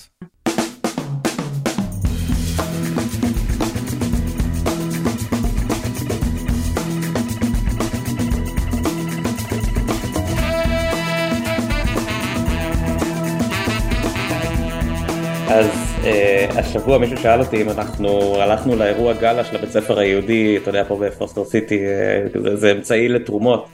אז אמרתי, I talk shit for a living, אז אני לא הולך לשלם כסף על uh, to talk shit, אז... Uh, הבנתי. אז כן, לא, עייפות uh, כרונית מהשבועות האחרונים, יותר מדי נסיעות וכנסים ומה לא, אז כן. אז כן. אז uh, קודם כל למאזיננו נגיד תמיר מאירי, מאזין מאוד ותיק, אני זוכר עוד כשהייתי בארץ היית מאזין שלנו. כן. וכשהגשת את ה... כשמילאת את הטופס אה, להשתתף בפרק המאזינים, אני אני מודה שמה שדווקא הכי עניין אותי זה העבודה המקצועית שלך, אה, שזה, אה, אתה אתה מנהל את ההשקעות בסטארט-אפים של ג'ונסון אנד ג'ונסון, זה הגדרה טובה? אז, אז כן, אנחנו בעצם, JJDC, קרן ההשקעות של, של ג'ונסון ג'ונסון, שהיא חברת ה healthcare הגדולה בעולם, למי שלא מכיר אנחנו איזה מספר 7, 8, 9, 10 בעולם תלוי אה, הבורסה באותו יום אבל זה סדר גודל של החברה אז ה market cap הוא איזה 400 מיליארד דולר אה, any day ואנחנו בעצם קרן ה corporate VC הראשון שהוקם אי פעם. אוקיי זאת אומרת באיזושהי נקודה ג'ונסון אנד ג'ונסון החליטו שהם רוצים להקים גוף השקעות פנים ארגוני בתוך התאגיד שיעשה השקעות בסטארט-אפים? נכון ואנחנו בעצם קיימים משנת 73 כלומר השנה זה היום הולדת 50. גם, כן. גם שלי. אה, יפה. מתי, היום הולדת? אז, אז אנחנו עושים את זה כ rolling event, כלומר התחלנו את זה בינואר כשהיה את הכנס של ג'יי פי מורגן שזה הכנס הכי גדול בעולם ועשינו איזה reception קטן ומאז כל פעם שיש איזה כנס industry בין אם זה בעולם ה medical devices או הפארמה אנחנו עושים איזשהו פיצ'ר כזה או אחר, או שאנחנו בפאנל, או שאנחנו מפרגנים לחברות פורטפוליו שלנו ש... שידברו עלינו. כמה חברות יש בפורטפוליו של אה, ג'ונסון? וואו, אמ, סדר גודל של 150 חברות. מה, מה החברה הכי ותיקה? זאת אומרת, אתה אומר שאתם וואו. פעילים כקרן כבר uh, 50 שנה, אבל אני מניח שאין חברות בנות 50 בפורטפוליו הזה. לא, לא, לא. לא. אז תראה, הקרן התחילה בגלגול הראשון שלה בעצם כקרן שהיא uh, דומה להרבה קורפורט VCs אחרים, כלומר השקעה מהבלנס שיט ולקבל כסף חזרה, אתה יודע, כמו כל uh, קרן הון סיכון.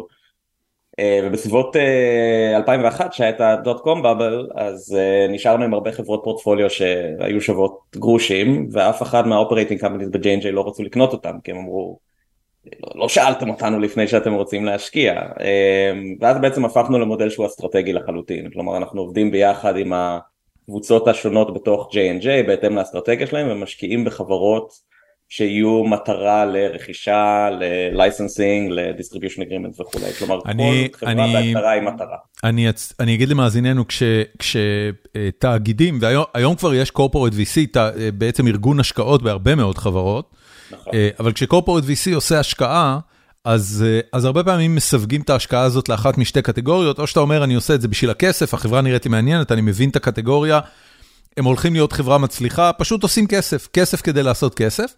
ומה שאתה קורא לו אסטרטגי זה בעצם מקום שבו, אה, אה, אתה אומר, יש אינטרס לג'ונסון אנד ג'ונסון אה, להשקיע בחברה הזאת, כי, כי יש לה איזושהי פעילות עסקית. עכשיו, אני, אני רק אגיד ואשאל אותך, בתור יזם, תמיד הזהירו אותי ממה שמכונה השקעות אסטרטגיות, זאת אומרת, זה שג'ונסון אנד ג'ונסון ישקיעו בי, נניח שהייתי בונה חברת מדטק כלשהי, או חברה שבונה איזשהו מוצר בעולם הפארמה, אז לקבל השקעה מג'ונסון אנד ג'ונסון, זה דבר נורא מפחיד. ומה הסכנה? הסכנה היא שעכשיו ג'ונסון אנד ג'ונסון יושבים ב board שלך, הם רואים מתי אתה מצליח, הם רואים מתי אתה טיפה פחות מצליח, והם בעצם אורבים לך ב board, או לפחות זה החשש, אני כמובן לא אומר שאתם עושים את זה, אני רק אומר זה החשש. הם אורבים לך ב board לשעת כושר כדי לקנות את החברה בכלום כסף ו- ולספוג את הפעילות הזאת אל עצמה ובזה בעצם להשתלט עליה. אז אני רק אשאל, בהקשר של ההשקעה האסטרטגית, איך מסבירים ליזמים שג'ונסון אנד ג'ונסון הם שחקן חיובי?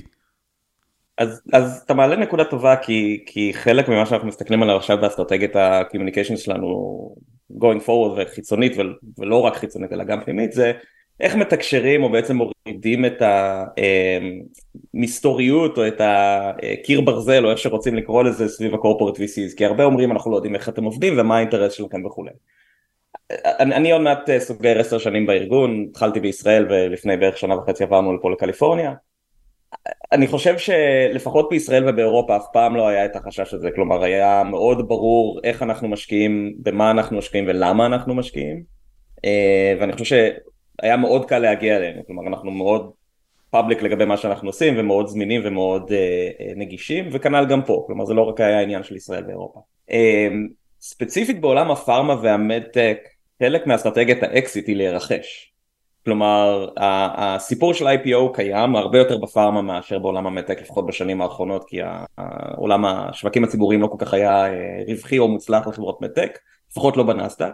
בפארמה קצת יותר שוב יותר לחברות פלטפורמה סטייל מודרנה ודומות שבאמת הרימו פלטפורמות ולא asset ספציפי אבל אין ספק שאסטרטגיית האקזיט היא אה, יותר נוטה לכיוון M&A מאשר לכיוון IPO ולכן באיזשהו שלב גם אם אין לך corporate VC מהעולם הזה כמשקיע, הוא לרוב יהיה שותף אסטרטגי ברמה כזו או אחרת, כלומר או שהוא יהיה משתף פעולה איתך ברמת פיתוח, או ייתן איזשהו guidance לגבי ה clinical trial, או שהוא יהיה איזה distributor שלך בגיאוגרפיה כזו או אחרת. אמ, אנחנו בעצם נכנסנו, ממש כשאני הגעתי ל-J&J ב-2013, אני לא, חלילה לא יכול לקחת על זה קרדיט, זה היה הרבה מעבר ל pay grade שלי.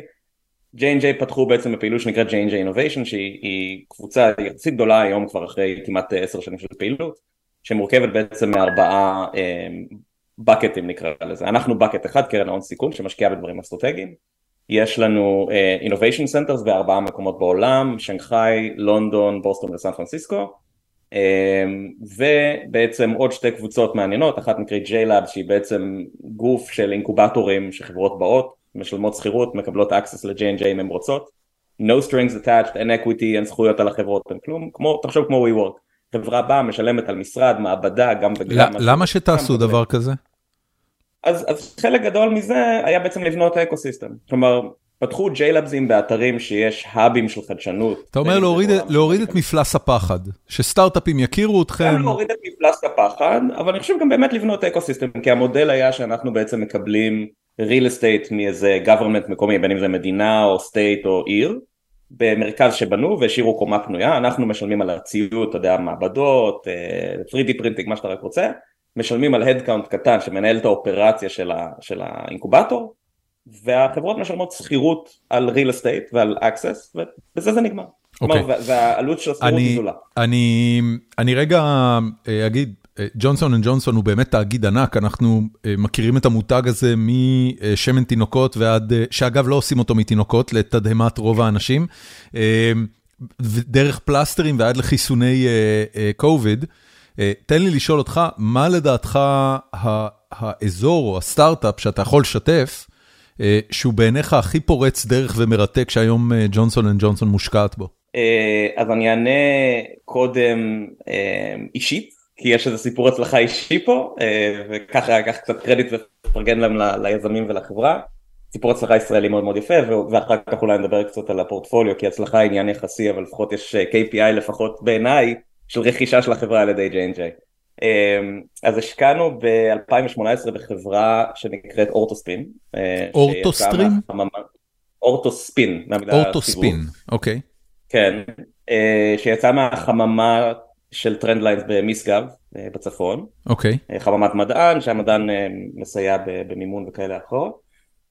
כשבעצם החברה מטפלת במה שנקרא ב external fixation באורתופדיה, כלומר חולים או בני נוער בעיקר זו אוכלוסייה שעוברים שבר של עצם ארוכה, השבר הוא לרוב לא קו ישר, הוא לרוב לא מסורטט בצורה קלה, ואיחוי של השבר הוא challenge מאוד מאוד גדול, גם כאמור כי השבר הוא לא אחיד. אתה מדבר על שבר בזרוע או בירך, לזה אתה קורא עצם ארוכה? זה לרוב ברגליים, כן, אה, אבל אפשרי כמובן גם בזרועות. והאיחוי נעשה בתלת מימד, כלומר אתה עושה את זה בשלושה צירים בו זמנית, אתה לא עושה XY, YZ לחבר'ה הלא מהנדסים בקהל, אתה צריך להסתכל על זה בכמה אה, זוויות כדי לעשות את האיחוי בו זמנית. זה החידוש היחסי. עכשיו, מדובר בעצם על, על פרוצדורה שלא היה בה שינוי משמעותי בעצם מאז אה, רפואה סובייטית של שנות ה-40 של מלחמת העולם השנייה. שזה מה, להכניס פנימה פלטה ומסמרים ולקבע את העצם על איזשהו אז, סד? אז זה איחוי פשוט. לרוב כשיש עצם ארוכה אתה בעצם אה, מכניס שתלים לתוך העצם ועושה אה, סוג של טבעות מתכת ובאמצעות ברגים אתה בעצם מסובב את זה כל פעם קצת, כן. כל יום אה, טיפה. הטיפול הוא זוועתי כי מדובר לרוב בבני נוער אה, שיש להם איזשהו אה, מום מולד בעצמות שדורשים טיפול או איזושהי טראומה והטיפול הוא במשך שלושה חודשים והוא סבל, זה כאב, התוכנית טיפול מטפלים, אה, הרופאים המטפלים בעצם מדפיסים, literally מדפיסים קובץ אקסל עם color coding של בורג 1, 2, 3, 4, 5, 6 במשך שלושה חודשים אתה צריך לעשות ארבעה twists and turns כל יום אוקיי, יש פה סכנה לזיהום וכאב וה compliance הוא גרוע וכולי. באו החבר'ה האלה ואמרו רגע, מדובר פה בברזלים בסופו של דבר, בואו פשוט נשים איזה רובוט חכם עם אה, struts ים, עם הקפיצים החכמים שעושים את ה adjustments, הם עושים את זה ב increments ים כל כך קטנים שהחולה לא מרגיש את זה, הכל נעשה אוטומטי, אתה פשוט מוריד תוכנית לרובוט. זאת אומרת, רובוט מסובב ברגים, שכמובן יושב על איזה תוכנית ממוחשבת שאפילו מחוברת אונליין ומדווחת לרופא. ומנטרת את כל התהליך הזה כדי שיהיה בו גם פחות כאבים וגם פחות אה, אה, תשומת לב? נכון, נכון. וזה עמיד במים, אז חולה שצריך לעשות הידרותרפיה כחלק מהפיזיותרפיה להחלמה וכולי, יכול, יכול להתקלח עם זה, אין שום בעיה. אה, וזה היה הקונספט, מאוד אהבנו את זה, היה לנו מוצר בשוק שהיה לו market share נורא נורא קטן, אמרנו איך אנחנו יכולים לשפר את זה, הסתכלנו על המוצר, אמרנו זה פותר את רוב הבעיות של הטיפול והמוצר. והשקענו בחברה, היינו המשקיע היחיד בסיבוב הראשון, שני יזמים, אחד בשם אורן כהן, השני הוא דוקטור אסי דקל, מנתח ואורתופד, חבר מאוד מאוד טוב.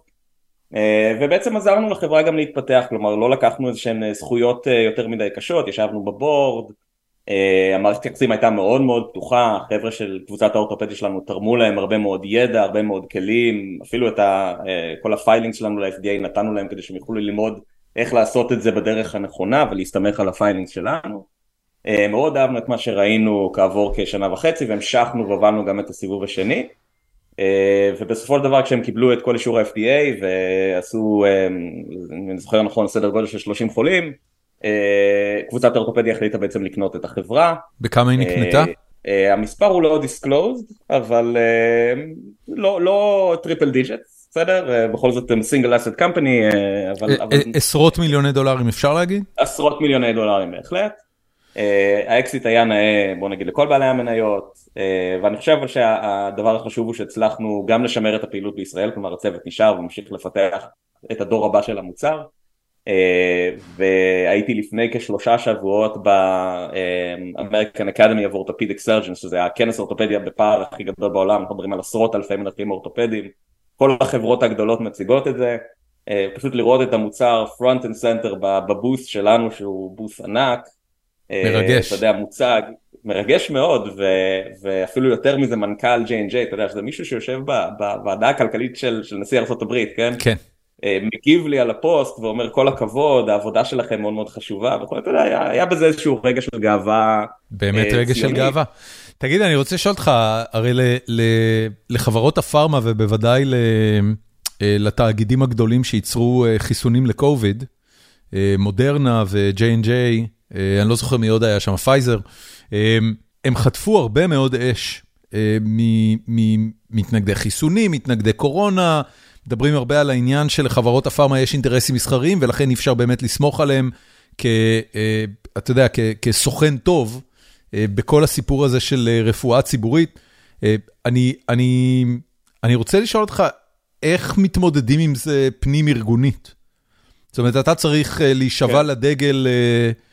ה Johnson and אה, אה, כל בוקר, או שיש איזה דיון פנימי על הביקורת או על דברים שהחברה עושה שהם כן טובים, פחות טובים? אז תראה, בכלליות, אה, אתה יודע, כל חברות הפארמה וה medical devices, לפחות בעבר היה איזשהו, אתה יודע, לא אקרא לזה scandals ים, אבל כל מיני אירועים שבוא נגיד בעדינות לא נראו טוב תקשורתית. וזה גרם להרבה הפקות לקחים לאורך השנים. אין ספק שאני הגעתי אחרי הרבה מהרעש הזה שהיה בשנות ה-80, 90 ותחילות שנות ה-2000 המוקדמות. תראה, יש, יש אסטרטגיות communications מאוד מאוד סדורות בארגונים הגדולים ללא ספק, אפילו גם בקטנים היום. אה, אבל ספציפית לנושא חיסוני הקורונה, תראה, חוץ מלדעתי פייזר ומודרנה, אף אחת מהיצרניות הגדולות, אה, כולל אנחנו, כולל אסטרזנקה, לא הסתכלו על החיסון בתור איזה revenue generator גדול. אה, אצלנו ה... מה זה נחשב ל-revenue generator גדול? כאילו אני בחברה של 400 מיליארד דולר, אני מניח שכל דבר פחות ממיליארד דולר הוא לא revenue גדול.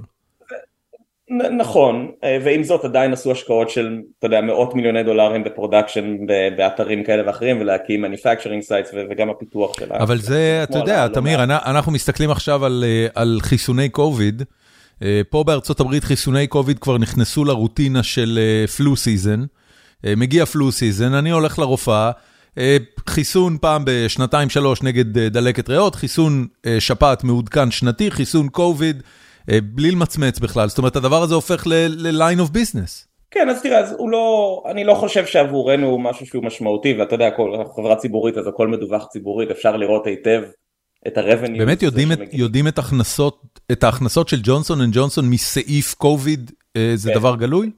אני לא יודע אם סעיף קוביד באופן יחסי אבל מיחידת הווקסינס שלנו בוודאות אה, הדבר מדווח. אוקיי. ולדעתי הכל פתוח ואפשר לראות מה המספרים והם לא, זה לא בלוקבאסטר ברמת, אתה יודע, תרופה לסרטן שעכשיו ההכנסות שלה היא 6-7 מיליארד דולר בשנה. הבנתי. אבל אני חושב שהסיפור מאחורה פה הוא, אתה יודע, ה-Chief Scientific Officer שלנו שכבר יצא לפנסיה, לפחות יצא לפנסיה מ-J&J, כשהוא נרכש לתוך J&J לפני איזה 20 ומשהו שנה, הוא, הוא רופא כמובן ומומחה למחלות זיהומיות. כל הפעילות שלו הייתה פעילות באפריקה, בן אדם היה נוסע באפריקה ו- ומטפל באוכלוסיות ודואג לחיסוני, לפיתוח של חיסוני HIV, בזמנו חיסון האבולה זה משהו שאנחנו מימנו ועשינו הרבה מאוד פעילות כלפיו, זה עוד עסקה שהייתי מעורב בה ב-2014 והווקטור של האבולה בעצם היה וקטור של על סמך, הוקטור הזה בעצם פיתחנו את חלק מהחיסון לקוביד. אז יש אצלנו פעילות מאוד מאוד אה, גדולה יחסית של Global Public Health שהיא, אני לא אגיד אה, אה, ענקית לעומת הפעילות פארמה האחרת, אבל היא non profit בהגדרה, כלומר אנחנו משקיעים בה ואנחנו מנסים לעשות בה cost אה, בלבד, כלומר אין בה מטרה לעשות רווח והקטע של הקוביד היה חלק גדול משמעותי מה, מהפעילות הזאת, אז יש לנו מאוד מודעות ל... לביקורת ציבורית ובהחלט לצד הזה גם כן. יפה. אמ, מה עוד, אה, מה עוד ספר? איך החיים שלך בימים אלה? אה, טרודים, אה, אתה יודע, להיות פה בקליפורניה וקצת לראות מה קורה בארץ מדאיג, לומר את זה בעדינות. כן. אנחנו מנסים לעשות חוויה חינוכית לילדים, לוקחים אותם להפגין, כל שבוע יש הפגנה או בעיר או בסאניוויל, אז אנחנו... יש לך חברים או משפחה שמצדדים בצד השני ואתה מנהל איתם שיח קבוע? Uh, תראה, פה בוואלי, ואתה גרת פה אז אתה יודע, זה קצת קשה למצוא את, ה, את האוכלוסייה הזאת. אני מניח שיש, אבל מעט מאוד. אני חושב שלא, אני חושב ש... תראה, אולי זה פחות הייטקיסטים, אבל uh, יש הרבה מאוד ישראלים ויהודים uh, שהם ימין, פ... ימין, ימין uh, פטריוטי עמוק, uh, שאתה יודע, מבחינתם ביבי הוא מלך. Uh, כן. אני, אני שומע את זה פה בארצות הברית מיהודים uh, uh, רפובליקנים. אה, בלי למצמץ בכלל. זה קצת כן. מדאיג ששומעים דיבורים על ביטול הדמוקרטיה וכל מיני דברים כאלה, אתה יודע, זה זה לא נראה טוב, אבל אה, אבל באופן כללי הנטייה של יהדות ארצות הברית היא יותר ימינה. כן. אה, לפחות ממה שאני מתרשם פה, באזור שלי. תראה, זה, זה, בסופו של דבר הרבה אנחנו נכנסים לאיזשהו אקו צ'מבר, כן? בין אם אנחנו בישראל או בארצות הברית. זה כן, זה כן. עם אנשים שהם חושבים כמונו. נווה כמוני, כן. בדיוק. Uh, אני, אני מאוד מנסה עדיין לשמור, אתה יודע, אני, אני לא מאמין גדול ב... בוא נחסום את מי שבצד השני כי הוא לא חושב כמוני, גם אם זה נראה לך מגוחך עדיין צריך לשמוע מה הצד השני חושב כי אני חושב שנדב אייל אמר את זה כמה פעמים. בשבועות האחרונים שאנחנו לא צריכים להגיע למצב של הסכמי ורסאי שהצד השני הוא מובס כי זה רק ייצור uh, איזשהו חוש נקמה בצד השני אז אין ספק ש... שאתה יודע צריך להגיע לאיזושהי הסכמה רחבה ואני חושב ש... לפחות הצד שהוא נגד הרפורמה מבין ש... ש... רפורמה, סליחה איך שרוצים לקרוא לזה, שצריך להגיע לאיזושהי הסכמה ולא לחלוטין לביטול מוחלט, כי אין ספק שצריך איזשהו שינוי, כי שום דבר הוא לא מושלם.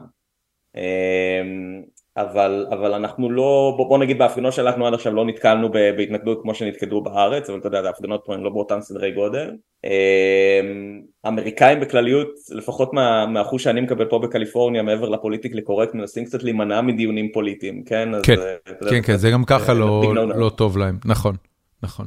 כן. Uh, פה, ב, פה בטקסס זה פחות מורגש, בסיליקון ואלי, אני זוכר את ההרגשה הזאת היטב, אסור לדבר על פוליטיקה. אסור, זה, זה, זה ממש נחשב ל, אמ, ללא לא מתאים אה, חברתית, זה לא, זה לא לעניין. כי, כן. כי סיליקון ואלי הוא, הוא, הוא מייצר לעצמו את הבועה שלו, אנחנו בעד קדמה וטכנולוגיה ופרוגרסיביות ו, אה, וערכים של לדבר, לדבר על פוליטיקה, לא כל שכן להתווכח על פוליטיקה, לא משרת את העניין הזה. טוב, כן. אז אתה, בקיצור, אז אתה לא, אתה לא מדבר. אני, אני, אני אספר לך ש... אה, דווקא בגלל מה שקורה עכשיו, אה, עשיתי לי מנהג אה, לצפות אה, כל יום שעה בערוץ 14, שמשודר לייב באינטרנט. זה חוויה מרתקת. זה ממש חוויה מרתקת. זה סוג של כן, יקום מקביל. אני רואה בטוויטר קאט-אופים וכאלה, וזה מזכיר לי את הימים, לא של פוקס ניוז, אלא את הימים של סטיבן קולבר כדמות, לפני שהוא עשה את ה late night show שלו, זה מרגיש לי ככה. כלומר אתה לוקח את זה לכל כך מצב מוקצן שאתה טועה אם אנשים לא משחקים דמות מאשר... תקשיב, אני, אני, אני חושב שהפטריוטים זה לגמרי entertainment, ואני חושב שינון מגל, שהוא לא איש תקשורת גרוע או טיפש, הוא יודע בדיוק מה הוא עושה. לשם הוא בדיוק כיוון, הוא עושה דודו טופז סמי פוליטי לימין ישראלי גאה. כן, כן, אין ספק, אין ספק, אבל בסדר, תשמע, אני, אני חושב שהבעיה, מה שמדאיג אותנו, ואתה יודע, אנחנו כרגע ברילוקיישן ולא חושבים על לחזור בזמן הקרוב, במיוחד במצב הנוכחי, אבל משפחה עוד יש, חברים עוד יש, וזה בעיקר מה שמדאיג, כלומר, אני פחות מודאג מהצד של רפורמה כזו או אחרת, כלומר, בסוף הדברים יגיעו לאיזושהי הסכמה כזו או אחרת, הבעיה היא הדיאלוג בין האנשים שהוא פשוט לא קיים יותר, כלומר כן. אין, אין רצון אפילו לשמוע את הצד השני, וזה הדבר שמדאיג אותי יותר מהכל. נכון. טוב, אה, יקירי, תודה רבה על ההאזנה, ותודה שהשתתפת בפרק הזה. היה עוד משהו שרצית לדבר עליו? לא, לא, רק שיהיה לנו טוב, שיהיה לנו spring break נחמד, אני מניח שהילדים שלך יוצאים ל spring break כבר עכשיו. כבר סיימו אותו. כן, כן, אצלנו ה spring break, אוסטין זה מזג אוויר טיפה שונה, ה spring break שלנו בסוף, הוא באמצע מרץ. תמיר, תודה רבה, חג שמח. תודה לך.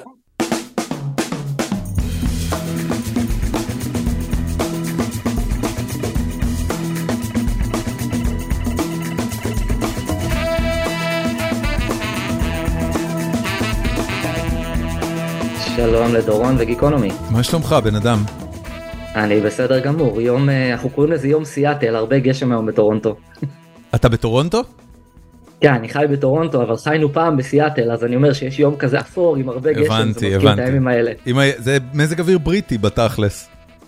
מאוד בריטי, בכלל אה, טורונטו זה love child של ה-UK וארצות הברית, זה מאוד נכון, נחמד. נכון, כאילו... נכון, נכון. זה אה, הדהים אותי לגמרי לפני... Uh, לפני איזה שנה, כשראיתי את הסדרה The Queen בנטפליקס, אה, אז נכנסתי פנימה ובדקתי איזה מדינות עדיין אה, נכנסות תחת ההגדרה של ה-commonwealth, של, אה, של, של כאילו הפדרציה הבריטית או האימפריה הבריטית, וגיליתי שקנדה היא בעצם עדיין קולוניה בריטית. לגמרי, זה די מגוחך שברגע שנקבל את האזרחות פה זה לא, לא כזה רחוק כבר, אז אתה צריך להישבע למלכה באופן רשמי. באמת? כן, יש את הקטע הזה, אפילו יש וידאו נחמד ביוטיוב של ישראלי שלחץ את היד וחייך ואמר, אני לא נשבע לשום מלכה. לא יודע למה דווקא הוא, אבל... אוי גדול. איך קנדה? אה, רגועה יותר, אני אולי תיתן טיפה את הרקע, חייתי בארצות הברית, אה, חיינו, חייתי אה, כמעט עשר שנים לפני המעבר לקנדה, ובקנדה עכשיו כמעט שנתיים, אז חזק בצפון אמריקה, אבל יחסית חדשים בעצמנו בקנדה. אה, רגועה יותר, שלווה יותר, זה אני בטוח יכול להגיד. כן. הפודקאסטר האהוב עליי, מרק מרון, לא מפסיק לדבר על קנדה, הוא רק רוצה לעבור לקנדה. ואני אני לא יודע אם זה נכון גם לגבי טורונטו, אבל זה זה איזה תשעה חודשי חורף קפוא בשנה, לא? האמת שממש לא, תראה, לצערנו ההתחממות הגלובלית מכה גלים בכולנו, ואני צוחק שהעולם זז קליק אחד ימינה בקטע של חום קור, פתאום סתיו זה לא ספטמבר, זה כבר אוקטובר, חורף לא נגמר באמת במרץ, זה נגמר באפריל, אז הכל זז קצת, אבל בתכלס יש פה את כל ארבע העונות. אה, החורף הקשוח ביותר הוא באמת מדצמבר עד מרץ, אה, אין, אין הפתעות ואין ציפיות. לפעמים פשוט זה נמשך גם לכדי אפריל-מאי, שזה לא חורף של שלג וכזה, אבל אתה אומר, דחיל רבאק, מאי, למה אני במעיל? כאילו, למה חמש מעלות בחוץ, או שבע כן, מעלות, כן, או כן. משהו כזה. בטקסס, רק לשם השוואה, החורף מתחיל בראשון לפברואר ונגמר ב-14 לפברואר. אה, זה פחות או יותר מה שלנו יש פה. וגם זה, אתה יודע, זה כאילו... החורף הטקסני משוגע כמו כל יתר טקסס. אה, יש לך אירוע אחד של איזה משבר מזג אוויר קולוסלי, פה הייתה סופת קרח השנה, אני אפילו לא הייתי בבית כי הייתי בחו"ל, וכל המדינה מושבתת, רשת החשמל קורסת, אנשים נצורים בבתים, זה כאילו נהיה מצב מלחמה, ואחרי שבוע בחזרה אה, אה, אביב. אה, הסיבה שרציתי לדבר איתך, עודד, היא שכתבת לי שאתה חוקר הגירה. אה, ואני לא פגשתי בחיים שלי חוקר הגירה, אה, בטח לא מקנדה, אה, ורציתי לשמוע יותר על זה, מה, מה זה בעצם אומר, מהו תחום המחקר של חקר הגירה ומה התובנות שמנסים להגיע אליהם? אוקיי, okay, אני גם יוסיף ויאמר שאתה יודע, הבדיחה זה שהלכתי ללמוד מדע המדינה ואחרי זה המשכתי עד רמת דוקטורט, ולהפתעתי שהלכתי ל job market לא היה דרוש מדען מדיני אתה יודע זה לא קורה יותר מדי. מדהים דוקטור למדעי המדינה הוא לא דבר נחוץ בגלל זה הם הולכים לפוליטיקה רובם. חלקם חלקם אבל ככה מה שנקרא jokes aside חיפשתי זה תחום בעיניי שהוא מאוד חי שאתה בדרך כלל קורא מחקרי הגירה בין אם מגיעים קודם כל הגירה זה תחום אה, שנק, שנקרא אינטרדיסציפלינרי מדוע? כי אנשים חוקרים הגירה מתחום של כלכלה סוציולוגיה משפט היסטוריה זאת אומרת יש הרבה מאוד דיסציפלינות שאוהבות להתכתב עם נושא ההגירה אה, וגם בתחום מדע המדינה קשה לי להגיד על משהו מוגדר ספציפי האם מסתכלים על השתתפות פוליטית של מהגרים זאת אומרת אני יכול להגיד שאני אה, ממש בחרתי שלא לבחור בדוקטורט שלי ההנחיה נעשתה על ידי שני סוציולוגים ושני מדעני מדינה וזה ככה היה הסוויט ספוט שלי ואם אני ממש מדייק התעסקתי בהתארגנות הפוליטית של מהגרים חסרי מעמד. עשיתי איזושהי השוואה בין הגל התארגנות המסיבי שקרה בישראל של מבקשי מקלט מאריתריאה וסודאן להתארגנויות מקומיות אה, שקורים בעיקר במהגרים מאמריקה הלטינית ב case האמריקאי.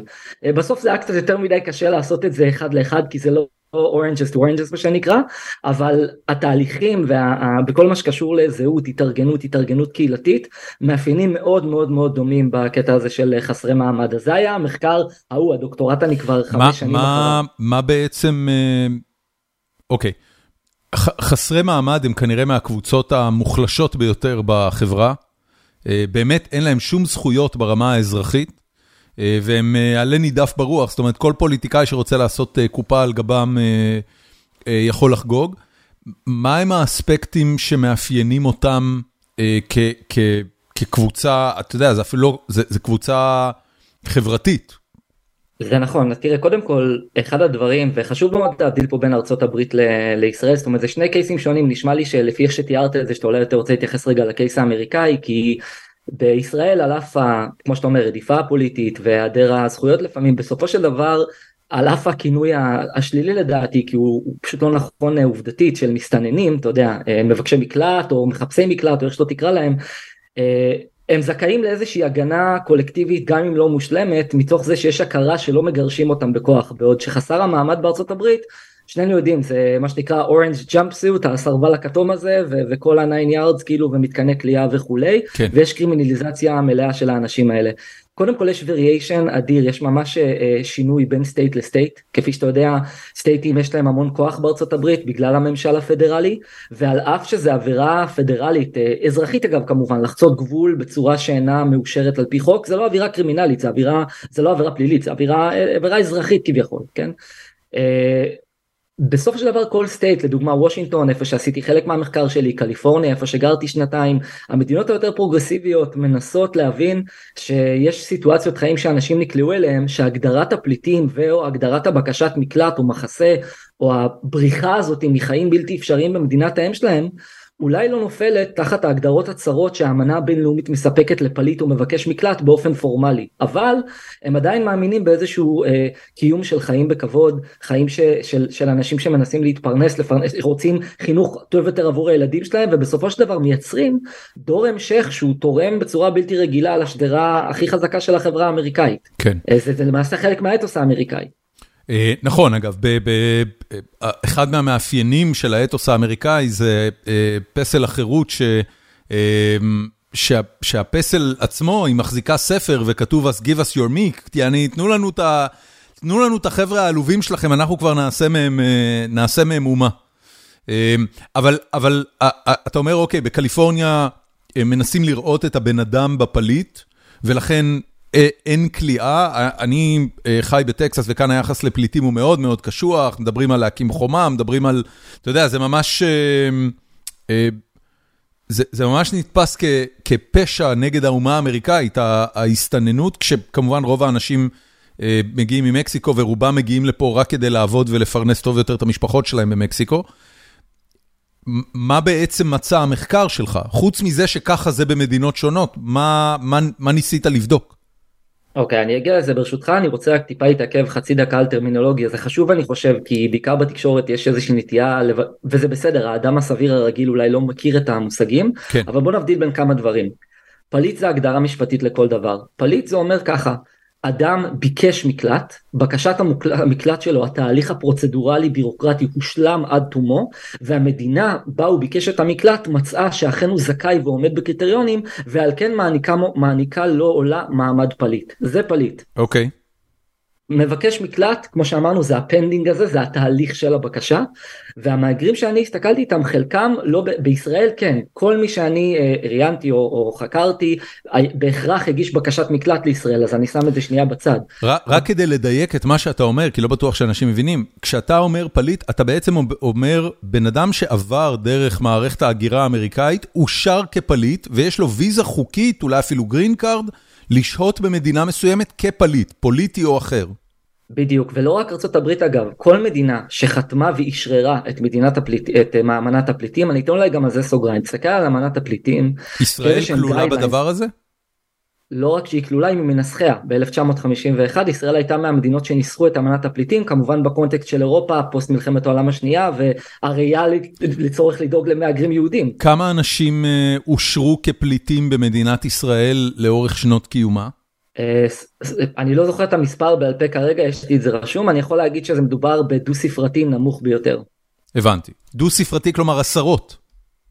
עשרות אולי אפילו בדו ספרותי של בין 10 ל-20 אם אני זוכר נכון כמויות ממש ממש אה, קטנות okay. אוקיי. ממש קטנות יש פרוצדורה שלמה על זה אבל אני רוצה לחזור לשאלה המקורית שלך שאלת על, על גם מה שנחקר אז זה קצת לגבי הגדרות חלק מהאנשים שמגיעים לארצות הברית הם אולי אפילו לא מכירים בכלל את המושג של בקשת מקלט. חלק כן אבל חלק ממש לא הם פשוט סובלים מחיים בלתי אפשריים אה, לקיום בגלל קרטלים ופשע ועוני קיצוני ומחפשים איזושהי הזדמנות אה, טובה יותר. ועל אף שהם מגיעים בדרך אולי לא לגלית ואני לא נכנס לסיפור הנורמטיבי המחקר שלי יותר עסק בהתארגנות קהילתית. זאת אומרת אני ראיתי את הקבוצות האלה מרימות ממש התארגנות פוליטית ענפה קודם כל קהילתית כדי לדאוג לצרכים אחד של השני בהיעדר המדינה או הסטייט. מה זה אומר אה, אה, כזה סוג של גמחים מה? ממש ככה, זה החל מהתבססות על, על, על סמך הקהילה עצמה וה, וה, והיכולות שלה, כי הרי קיימים מה שנקרא אסטס, יש הרי נכסים אנושיים בכל אה, חברה כזאתי, אבל במדינות היותר פרוגרסיביות אז אתה רואה גם שהמגזר השלישי מאוד נכנס לתמונה, באמת מתוך איזושהי חמלה והבנה אנושית ותפיסה ערכית שצריך לסייע לאדם באשר הוא אדם. מה זה אומר המגזר זה השלישי? המגזר השלישי זה מה שנקרא עמותות וארגונים, מלכ"רים, הבנתי. אה, זה המגזר השלישי. אוקיי. Okay. אה, כן. אוקיי, אז אתה אומר ההתארגנות הקהילתית הזאת גם אה, קורית פנימה בתוך הקהילה וגם קורית על ידי אה, גופים חיצוניים. אנחנו כמובן מכירים את זה מישראל, בישראל.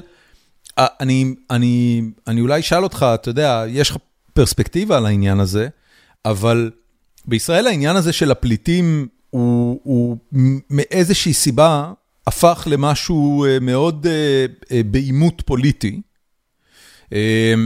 ו, ואפילו אה, אה, הפך לאחת מהעילות שבגללן המהפכה השיפוטית, או סליחה, הרפורמה המשפטית, אה, נחוצה.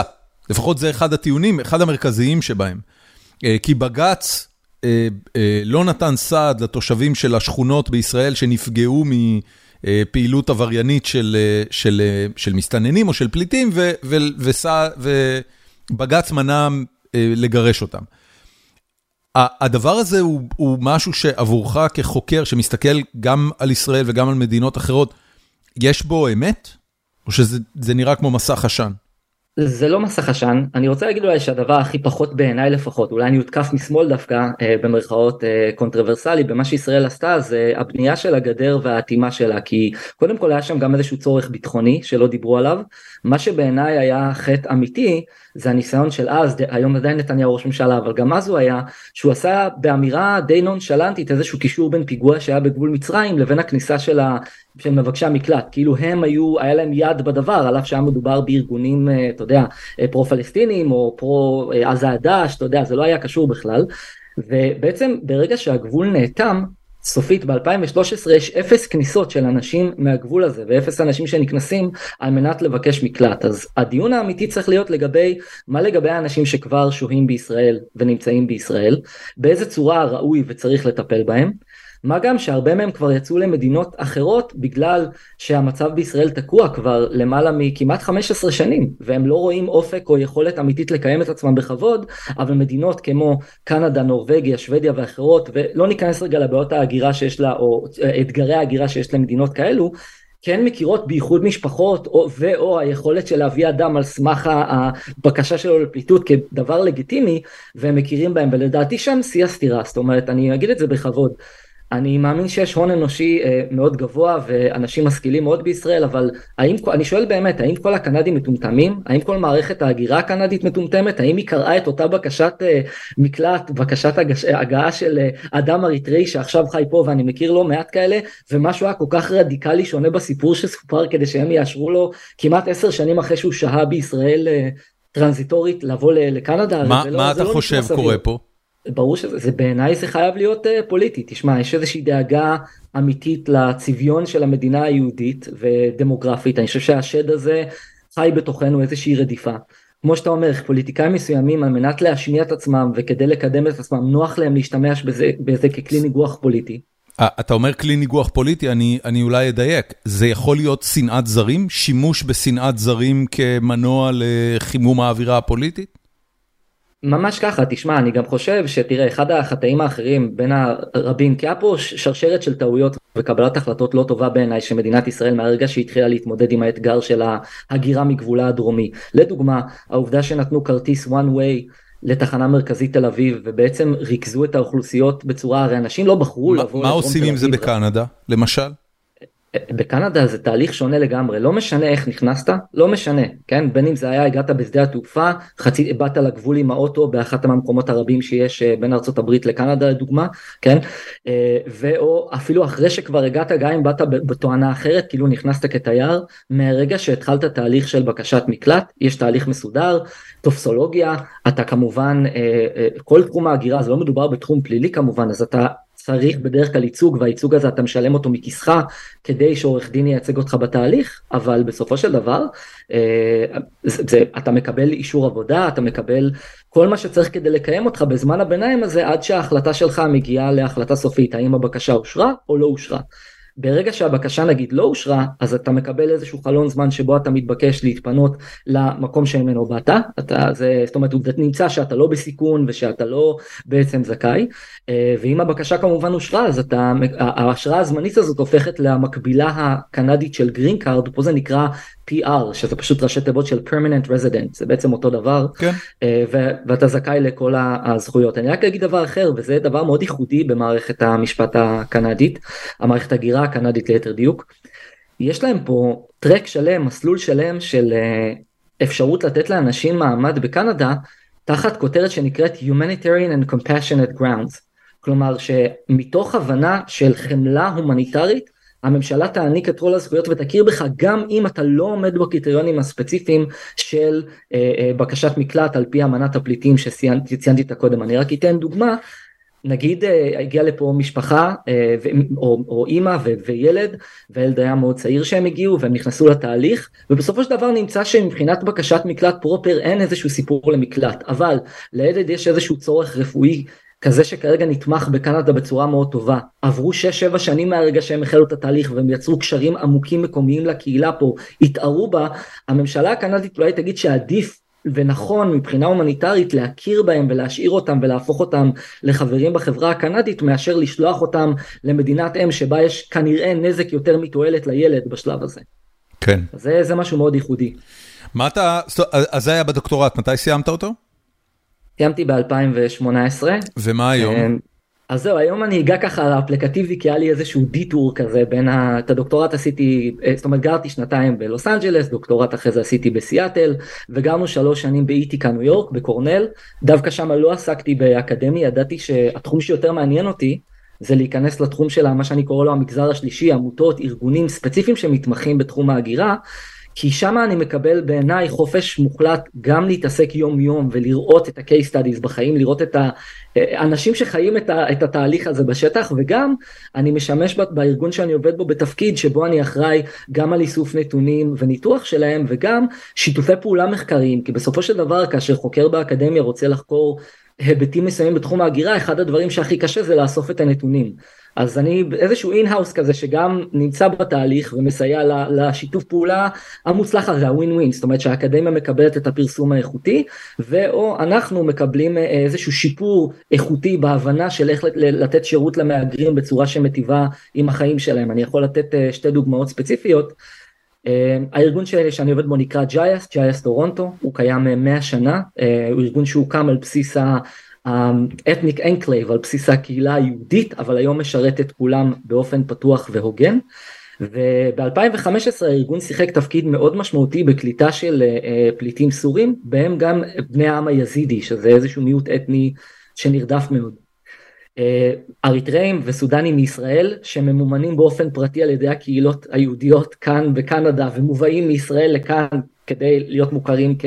permanent residents גם לקוחות של ג'יאס ולאחרונה אפגנים ואוקראינים שרק סוגריים האוקראינים אינם uh, מהגרים. אז לדוגמה uh, מכון לחקר המוח של uh, מדינת אונטריו יצר איתנו קשר כי כשמדברים על חקר המוח טראומה וההיבט הנפשי הוא גם יסוד מאוד מאוד משמעותי uh, בכל הנושא של, של חקר והבנה של פעילויות במוח. ועניין אותם לראות איך uh, בעצם טראומה משפיעה ואנחנו אמרנו שזה סוג של ווין, אנחנו ניסינו לייצר איזה שהן סדנאות טיפוליות שמאפשרות להתמודד עם היום יום של החיים, אה, בצורה שתאפשר לאנשים שחוו טראומה מאוד קשה בגלל חוויית הפליטות שלהם להתערות, וזה יכול להיות סדנאות להורות, אה, נושא של שיח על איך מגדלים ילדים בחברה שהנורמות התרבותיות אולי שונות, יש לזה המון המון היבטים, כי לצערנו זה נכון אגב לגבי, אני אתן דוג, כמה דוגמאות קשות אולי לגבי הנשים היזידיות, יש סיפורים של נשים שנאנסו בשבי וכעת מגדלות את הילד שהוא בעצם תוצר האונס שלהם, באמת סיפורים קשים ביותר. אה, חלק מחוויית השבי נעשתה במקומות קטנים וסגורים וזה נשמע מצחיק אבל הרבה פעמים הדירות היותר זולות בטורונטו הן אה, דירות שהן דירות מקלט כאלה, דירות מרתף, כי, כי זה קצת יותר זול בשוק, אז הרבה פעמים היו גרות בדבר כזה, ואז בתקופת הקוביד שאסור היה לצאת החוצה, זה פתאום הכניס איזשהו מחול שדים, ממש טריגרים מאוד מאוד קשים. כן. וואו, אוקיי.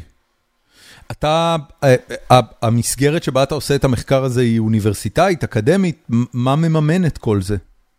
אז אה, זה, זה, זה בעצם מאוד מאוד תלוי, זאת אומרת שיתופי הפעולה בראש ובראשונה אני כדי להגן על האינטרס של הארגון, זאת אומרת שאנחנו מוצאים משהו שהוא ראוי מחקר כדי שיכול באמת להטיב עם האוכלוסייה שלנו ושיש לו היבט אפליק, אפליקטיבי, לדוגמה רצינו לראות כיצד הסדנאות האלה ישפרו את התמודדות עם טראומה, אז נכון, אז עכשיו הסדנאות רצות, תהיה מדידה ואז גם תתפרסם, תתפרסם בעתיד, יתפרסם מחקר שכותב על זה. אה, שיתוף פעולה אחר קשור בכלל לאוכלוסיות הרבה יותר רכות או רגילות של מהגרים נקרא לזה על בסיס כלכלי כי קנדה היא, היא באמת היא מערכת ההגירה שלה מאוד מאוד מעודדת להבדיל מארצות אני, הברית. אני שאלתי שאלה ואני לא בטוח שאפילו הבנתי את התשובה איפה אתה עובד מה העבודה שלך. אני עובד בג'יאס, אני עובד 100% בג'יאס, זה נכון שאני גם מרצה באוניברסיטה, אבל זה, אני, זאת אומרת, אני רק מרצה, זה לא, לא קשור, עבודת היום שלי היא JIAS, היא בארגון, והיא עוסקת נטו בכל הנושא של שירות למהגרים, וזה מהגרים ממה שנקרא All Walks of Life, זה למעשה רק שליש מהקליינטים אה, שלנו הם כאלה בעלי רקע של פליטים, שני שליש זה אנשים שהם על רקע כלכלי גריידא ונזקקים לשירותים כדי לנווט את הבירוקרטיה ולהיקלט בצורה יותר בריאה וטובה בקנדה, אולי זה משהו שהייתי צריך להגיד עליו בסוגריים. אם דמיין את משרד הקליטה בישראל ונגיד יש אולפן וכל מיני שירותים כאלה אבל להבנתי זה מופעל כנראה באיזושהי צורה ממשלתית. בקנדה במרכאות כפולות יש הפרטה של הנושא הזה לא באמת הפרטה אני אסביר. הממשלה הקנדית יוצרת אה, אה, איזה שהם יעדים ומדדים ומודדת את הארגונים אבל ההפעלה של כל השירותים נעשה תמיד על ארגוני מגזר שלישי שמגישים פעם בחמש שנים אה, גרנטים כאלה כדי להפעיל את השירותים האלה אז נגיד ג'ייס מפעיל שני בתי ספר ללימוד אנגלית את כל הסדנאות האלה רשת של עובדות סוציאליות שעובדות אחת על אחת עם המהגרים וכולי. תגיד עודד אה, כמה שנים אתה בחו"ל כבר? אז עברתי ללוס אנג'לס ב-2009 עד 2011, היה לי שנתיים וחצי קצרות בישראל שבהם התכוננתי לדוקטורט ועשיתי מאסטר בבן גוריון, ומ-2014 עד היום אני אה, שמונה שנים בארצות הברית ועוד שנתיים בקנדה. ויש מחשבות על חזרה לארץ? אין לי כרגע מחשבות על חזרה לארץ, זה באמת נובע על הבחירות האישיות שלי, הזוגיות שלי, אה, חיי המשפחה שלי והנוחות שלי, זאת אומרת אני לא, אה, באופן, אני יכול לדבר באופן פתוח, אני מאוד מעורב במה שקורה עכשיו, עם, כמו שאני תופס, הפיכה משפטית וחבר פה מאוד פעיל בכמה מארגנים שמארגנים הפגנות. זה או רפורמה משפטית או הפיכה שלטונית, אתה לא יכול לקבל את שניהם, זה לא הפיכה משפטית. אתה צריך להחליט, או שאתה... אתה פשוט צריך, אחרת אתה לא הולך להפגנה הלא נכונה. אתה, אתה, אתה צודק לחלוטין, עשיתי איזשהו משמש. התכוונתי שאני, אה, מה שאני קורא לו מתנגדי הרפורמה, לדעתי יש פה ממש הטעיה של הציבור. If to put it simple, אני רואה את זה כאיזשהו ניסיון פשוט למחוק את היסוד הליברלי ממדינת ישראל ולהפוך אותה למקום שבו אין הפרדת רשויות בסופו של דבר וזה דבר שהוא מסוכן בעיניי. כן. אני חושב גם רק להגיד עוד מילה שכל הדיבורים האלה של המגוון וגיוון בבית המשפט ואו אה, אה, מה שנקרא עינוי דין הם דברים רציניים אבל לא ראיתי שום דבר ברפורמות האלה כפי שהן כתובות עכשיו שמתכתבות בכלל זה לא איזה DEI. תקשיב אנחנו לא ניכנס לזה עכשיו כי זה rabbit hole מאוד עמוק וברובו אני מסכים איתך בסוף אה, יש פה ראש ממשלה שעומד למשפט פלילי ועל זה מסתובב כל העסק. עודד קודם כל שיהיה לך חג שמח. ותמשיך בעבודה המצוינת זה היה מרתק עבורי אני מודה ש... אתה יודע, בהיותנו, אה, בהיותי פריבילג, אה, ואני אחוש לו כפריבילג גם בחיים שלי בארץ וגם תהליך ההגירה שלי לארה"ב היה נורא פריבילגי, כי כי אשתי, אה, יש לה דרכון אמריקאי, אז אנחנו קיבלנו אזרחות על הבאב אללה, אתה יודע, כאילו בחמש דקות. החיים של פליטים ושל אנשים יותר קשי יום ותהליכי ההגירה שלהם זה לא מה שאנחנו מתעסקים איתו. המון המון תודה, ותודה שאתה מאזין לגיקונומי. תודה רבה דורון ותודה לכם, תמשיכו לעשות אחלה פרקים, תודה לכם.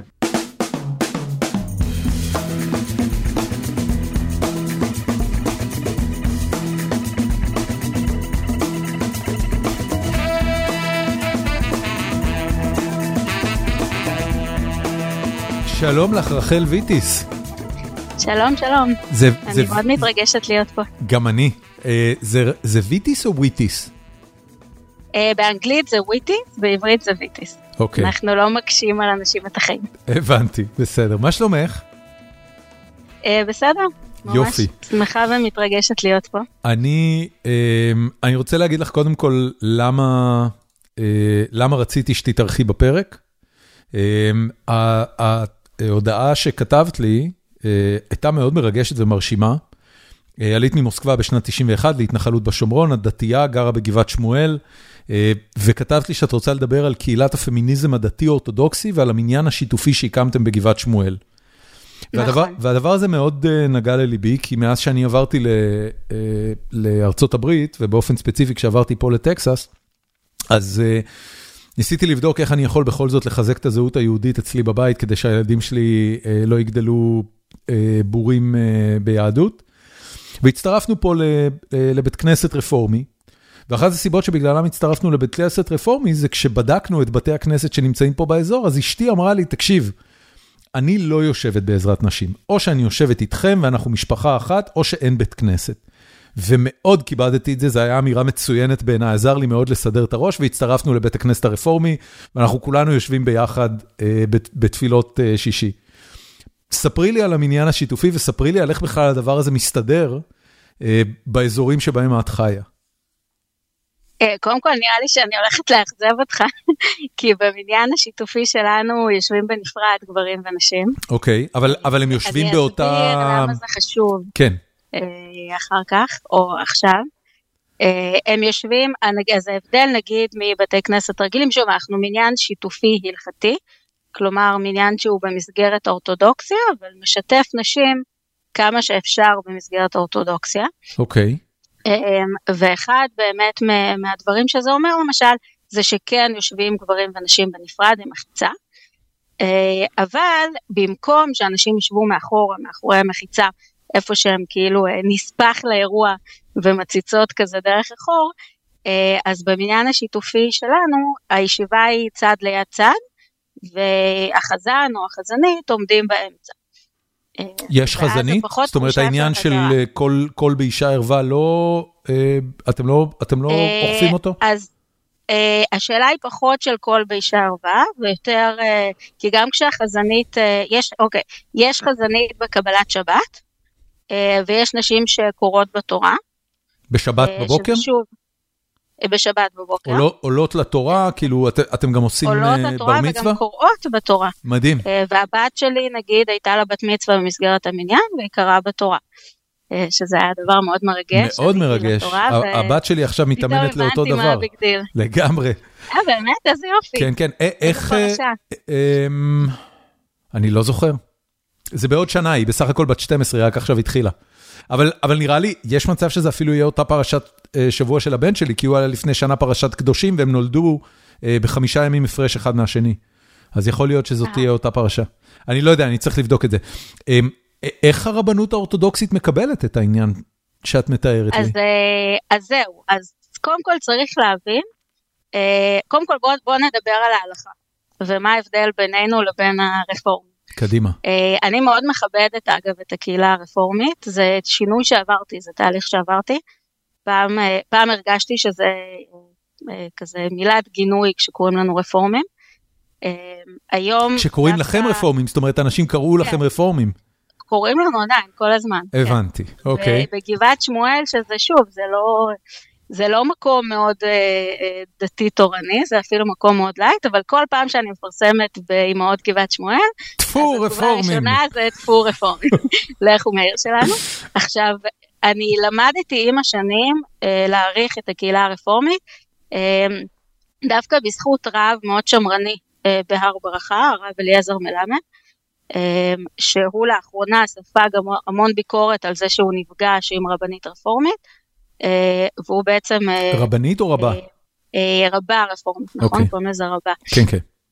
למאזיננו אני רק אגיד, רבנית היא אשתו של הרב, רבה היא רב ממין נקבה. נכון, למרות ששוב, גם פה על הפמיניזם הדתי יגיד לך, יש לנו רבניות שהן לא אשתו של רב. אני קוראת רבנית אה, לכל הנשים אה, מובילות ההלכה שלומדות תורה כדרך חיים. אוקיי. Okay. הרבנית מיכל קוצ'ינסקי, הרבנית תרצה קלמן.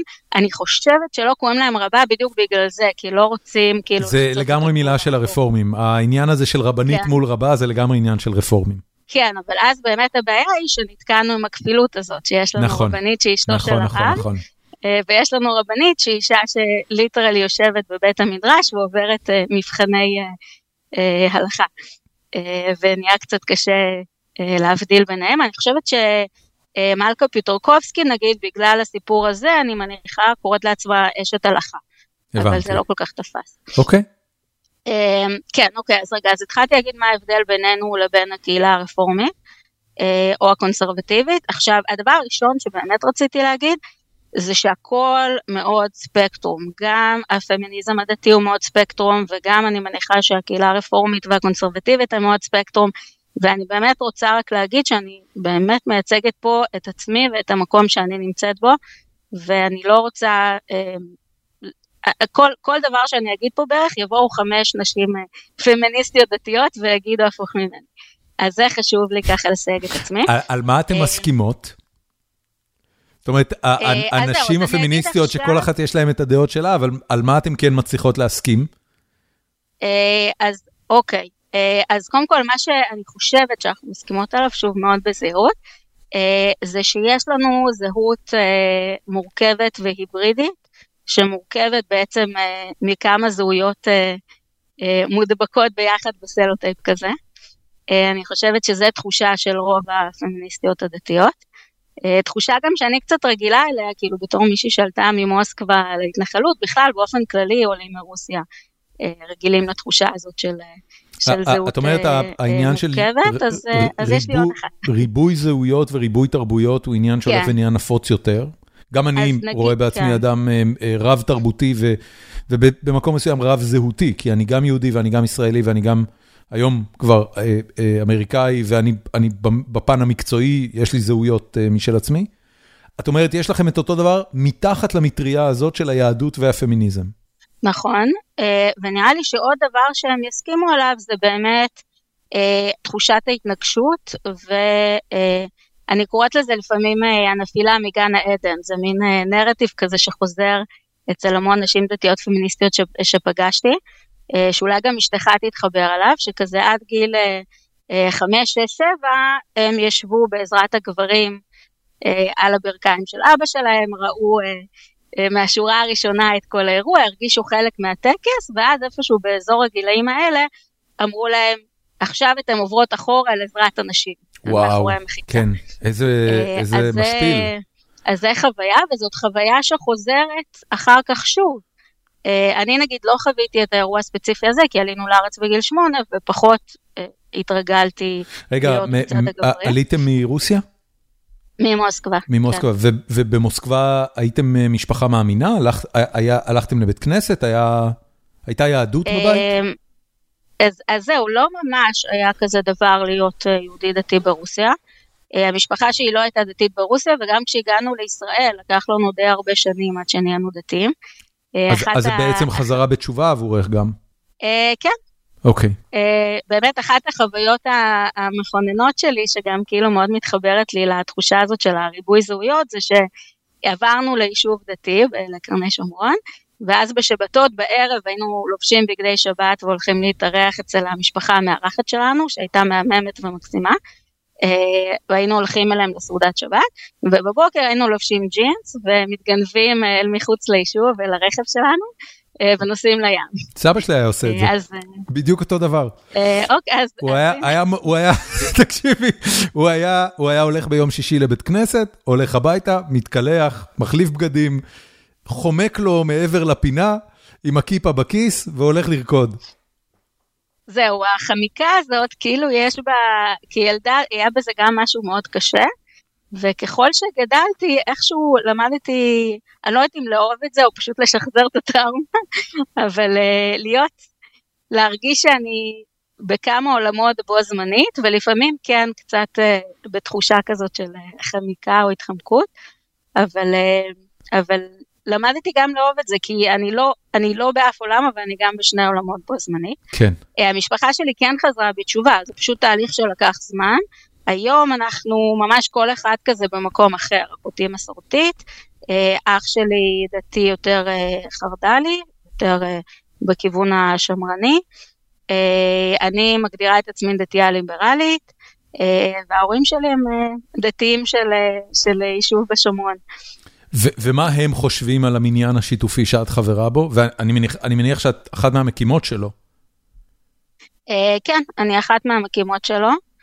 אמ, אני פחות יודעת מה הם חושבים על המניין השיתופי, כי שוב, בגלל שהם חזרו בתשובה, אז הם פחות באים גם עם, זה אחד היתרונות אגב של להיות חוזרים בתשובה, הם פחות באים עם דעות קדומות, והם פחות גם רואים את ההבדלים בבית כנסת רגיל. הם לא מאוד פמיניסטים, בוא נגיד אה, בלשון המעטה. Uh, באופן כללי, רוסים זה אולי כאילו נושא נראה לי לפרק נפרד, אבל רוסים זה לא, uh, הם, רוסים הם מאוד מיוחדים בזה שמצד אחד זה תרבות מאוד חילונית ומאוד אה, אליטיסטית תרבותית, אבל אה, פמיניזם ו-PC ולהט"ב וכל הנושאים האלה אה, הרבה פחות מקובלים בה מאשר בקהילות שהן חילוניות באותה מידה בחברה המערבית. מעניין. אז, אז ההורים שלי לא מתחברים לנושא הפמיניזם למיניהם. אה, בטח כשזה מגיע לכל האג'נדות שלי נגד הרבנות. אה, אבל אה, בסדר, אנחנו שונים בהרבה דברים. יש הרבה על מה לדון בשולחן השבת. תספרי לי קצת איך התפתחה הזהות הספציפית שלך, כי אני שומע, גדלת בבית, עולים חדשים, בשנת 91 את בת שמונה, זאת אומרת עברת כנראה חוויית קליטה לא סימפטית, או לפחות כזו שיש בה את כל האתגרים שאנחנו מכירים עבור העלייה הרוסית. אה, כן מצאת את עצמך מתקרבת לדעת וחוזרת בתשובה, ועכשיו את מדברת על מקום חדש, כמעט מהפכני, אה, שאת, שאת אה, שייכת אליו, ואת, את, את יודעת, את חובשת כיסוי ראש, את, כל המאפיינים החיצוניים שלך היא של ציונות דתית. מורה באולפנה. כן, מורה באולפנה. תספרי לי קצת איך השתלשלו, איך, איך השתלשלו החיים שלך למקום הזה. אה, אז זה באמת הנפילה השנייה מגן העדן. כאילו נכון דיברתי על הנפילה הראשונה כשעוברים אחורה לעזרת אנשים. כן. יש גם את הנפילה השנייה, שזה באזור גילאי 18, 19, 20, 21. כשלפני זה אה, למדתי באולפנה, אחרי זה למדתי במדרשה, במגדל עוז, וכל הזמן מקבלים אה, מסרים של מצוות זה דבר חשוב, זה דבר משמעותי, החיבור שלנו ליהדות הוא דרך קיום מצוות. טקסים זה דבר נורא חשוב, נורא משמעותי, זה החיבור שלנו לקדוש ברוך הוא, אה, להתפלל ו, אה, וללמוד תורה ו, וכל הנושאים האלה הם נורא נורא חשובים וכל הזמן לומדים על הרמב"ם שאומר שככה אנחנו מתקרבים לאלוקים ויש, אנחנו בתוך העולם הזה ובעצם גם כשבחרתי להיות דתייה בחרתי את זה מהמקום הזה. אה, בחרתי את זה מהמקום של נורא אהבתי את אה, לימוד התורה, נורא אהבתי את לימוד הגמרא. אה, אגב, זה המקום לפרגן לשרה אליאש, המנהלת של אולפנת להבה, שלפני 30 שנה נערות למדו שם גמרא לבגרות.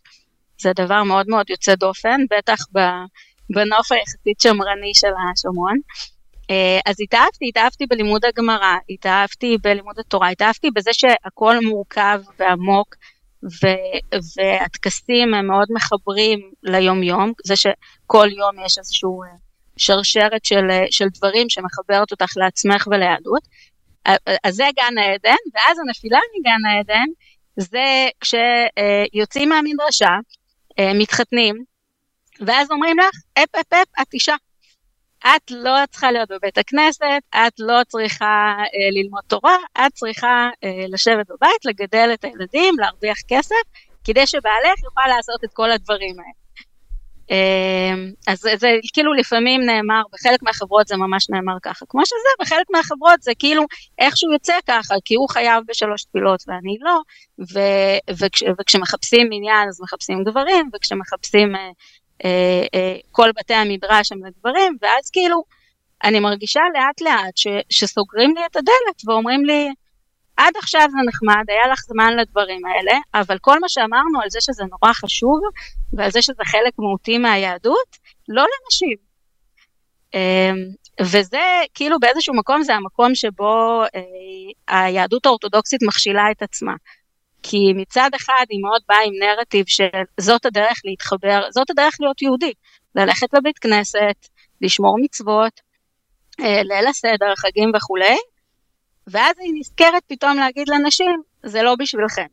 אתם בעצם, אה, הרבה פעמים זה גם בא עם אה, אפולוגטיקה כזאת, שאת זה אני הכי שונאת. של בעצם אתם לא צריכות את המצוות, כי אתם כל כך נשגבות וכל כך קרובות להשם מעצם היותכם נשים, שכל העניין הזה של מצוות זה רק לגברים החלשים האלה שהם צריכים את זה כדי להתקרב להשם, את בכלל לא צריכה את זה. או למה לך, את לא מחויבת, מה, מה פתאום את צריכה עכשיו אה, את, את השטויות האלה על הראש שלך. וזו אמירה שהיא כל כך סותרת את כל מה שלמדתי קודם באולפנה ובמדרשה, שזה זה, זה תחושה מאוד גדולה של דיסוננס.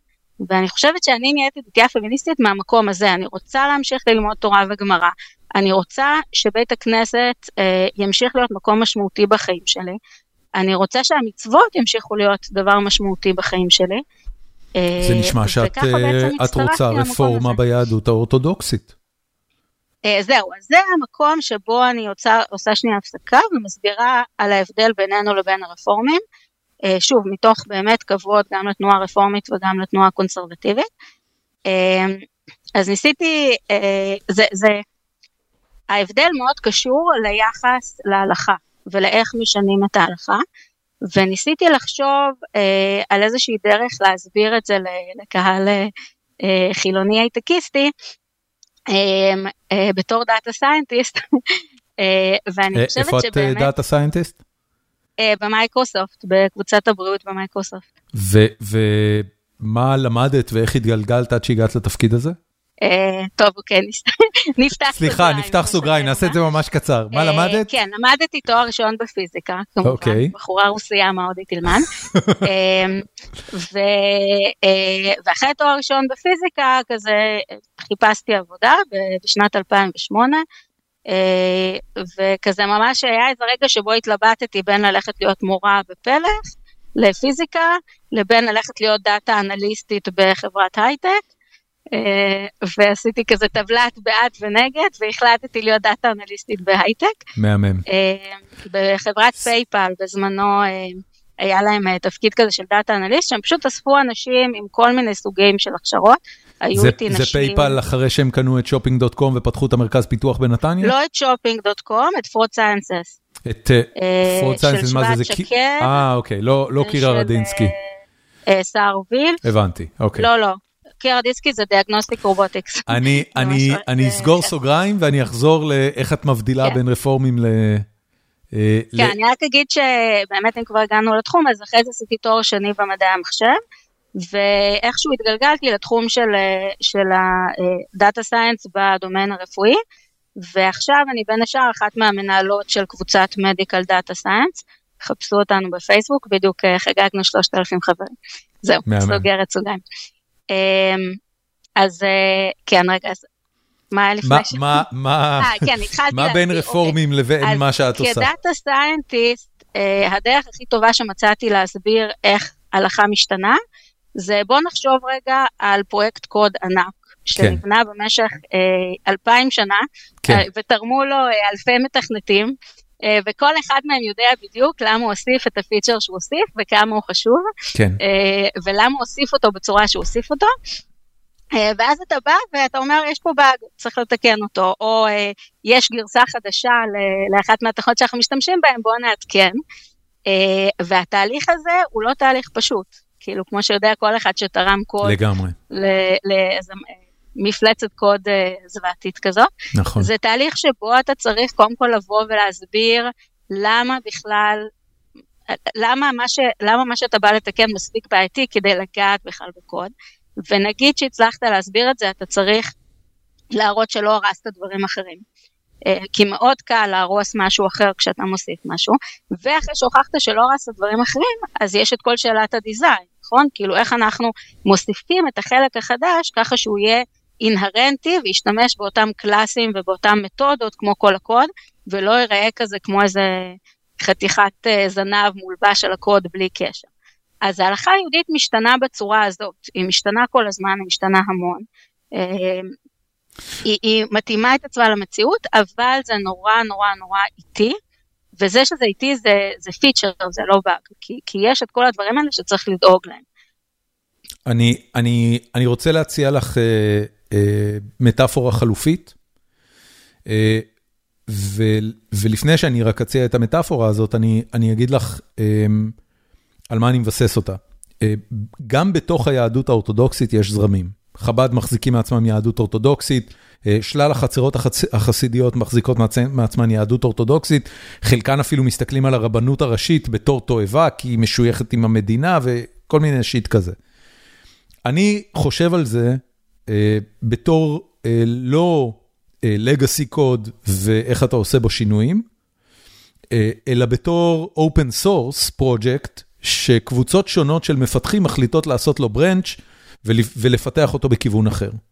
וככה אני רואה את היהדות הרפורמית, וככה אני חושב שחב"ד התפתחו. בסופו של דבר גם, את יודעת, לכל אחד מהזרמים האלה, יש את המנהיגים הרוחניים שלהם, לחב"ד כמובן יש את הרבי מלובביץ', וליהדות הרפורמית יש את המנהיגים שלה וכולי. כמובן שלחצרות החסידיות יש את המנהיגים שלהם, והם כולם עשו ברנץ' של הדבר הזה, והתחילו לפתח את הקוד, חלק שינו 50% מקוד המקור, חלק שינו רק 3% מקוד המקור. אבל בסופו של דבר הם כולם מקדמים את הברנץ' שלהם בקרב קהל מאמיניהם. חלקם עובדים מאוד קשה כדי שקהל מאמיניהם יגדל, כמו חב"ד, חלקם לא עובדים קשה כדי שקהל מאמיניהם יגדל, ואומרים, אנחנו נסתפק רק במי שמשתמש בנו ושידאגו לעשות הרבה ילדים, או, או, או אפילו זה לא. ו, ו, והעסק הזה רץ באמת על ציר הזמן. במובן הזה אני לגמרי מסתכל על מה שאת מתארת לי בתור עוד ברנץ'. ואני סבבה עם זה, זה לא, אני חושב שהכעס על רפורמים, שבישראל, את יודעת, מפמפמים אותו בוקר וערב, בין היתר בגלל שלרפורמים אין אחיזה משמעותית בממשל, וליהדות האורתודוקסית יש אחיזה משמעותית בממשל. זאת אומרת, החבר'ה של היהדות האורתודוקסית לדורותיהם, התלבשו על העניין המדיני-ממשלתי אה, אה, כדי להשיג תקציבים שמאוד מאוד עוזרים להפוך את היהדות האורתודוקסית ליחידה שהיא לגיטימית במדינת ישראל, וזה ממש שדה קרב. לא סתם לא רוצים לתת לרפורמים זמן בכותל או כל מיני שיט כזה, כי בסופו של דבר באים ואומרים, תקשיבו, אנחנו, אנחנו, אנחנו רוצים להתייחס לברנצ'ים שלנו בתור היחידים שהם לגיטימיים, ומי שלא, זה שבתאות, זה בכלל לא לגיטימי, אנחנו לא קוראים לזה אפילו יהדות. מה לעשות שהיהדות הרפורמית, לפחות על, ש... על, מה... על פי מה שאני יודע, היא היהדות הפופולרית ביותר בעולם היום. אני אומר את כל זה רק כדי להגיד לך שבעיניי את עוד סוג של רפורמה, ואני מברך אותך על זה. אני אוהב את זה שאת ככה. כי מה שאת מתארת לי הוא יהדות הרבה יותר בריאה ומכילה ונעימה, וככה זה נשמע גם ש, שזה עבורך. רק שאת מעדיפה לקרוא לזה אורתודוקסיה, כי את חיה במדינה שאם חס וחלילה את לא תהיי אורתודוקסיה, עוד יזרקו עלייך ביצים. אה, אני לא יודעת אפילו איך להתחיל לענות. כי באמת, התחושה שלי, שוב, אפשר לדבר על פוליטיקה, אה, אני בהחלט חושבת אה, שיש הרבה מרכיבים פוליטיים לכל מיני בחירות של האם כן להביא לפה את הרפורמה או לא.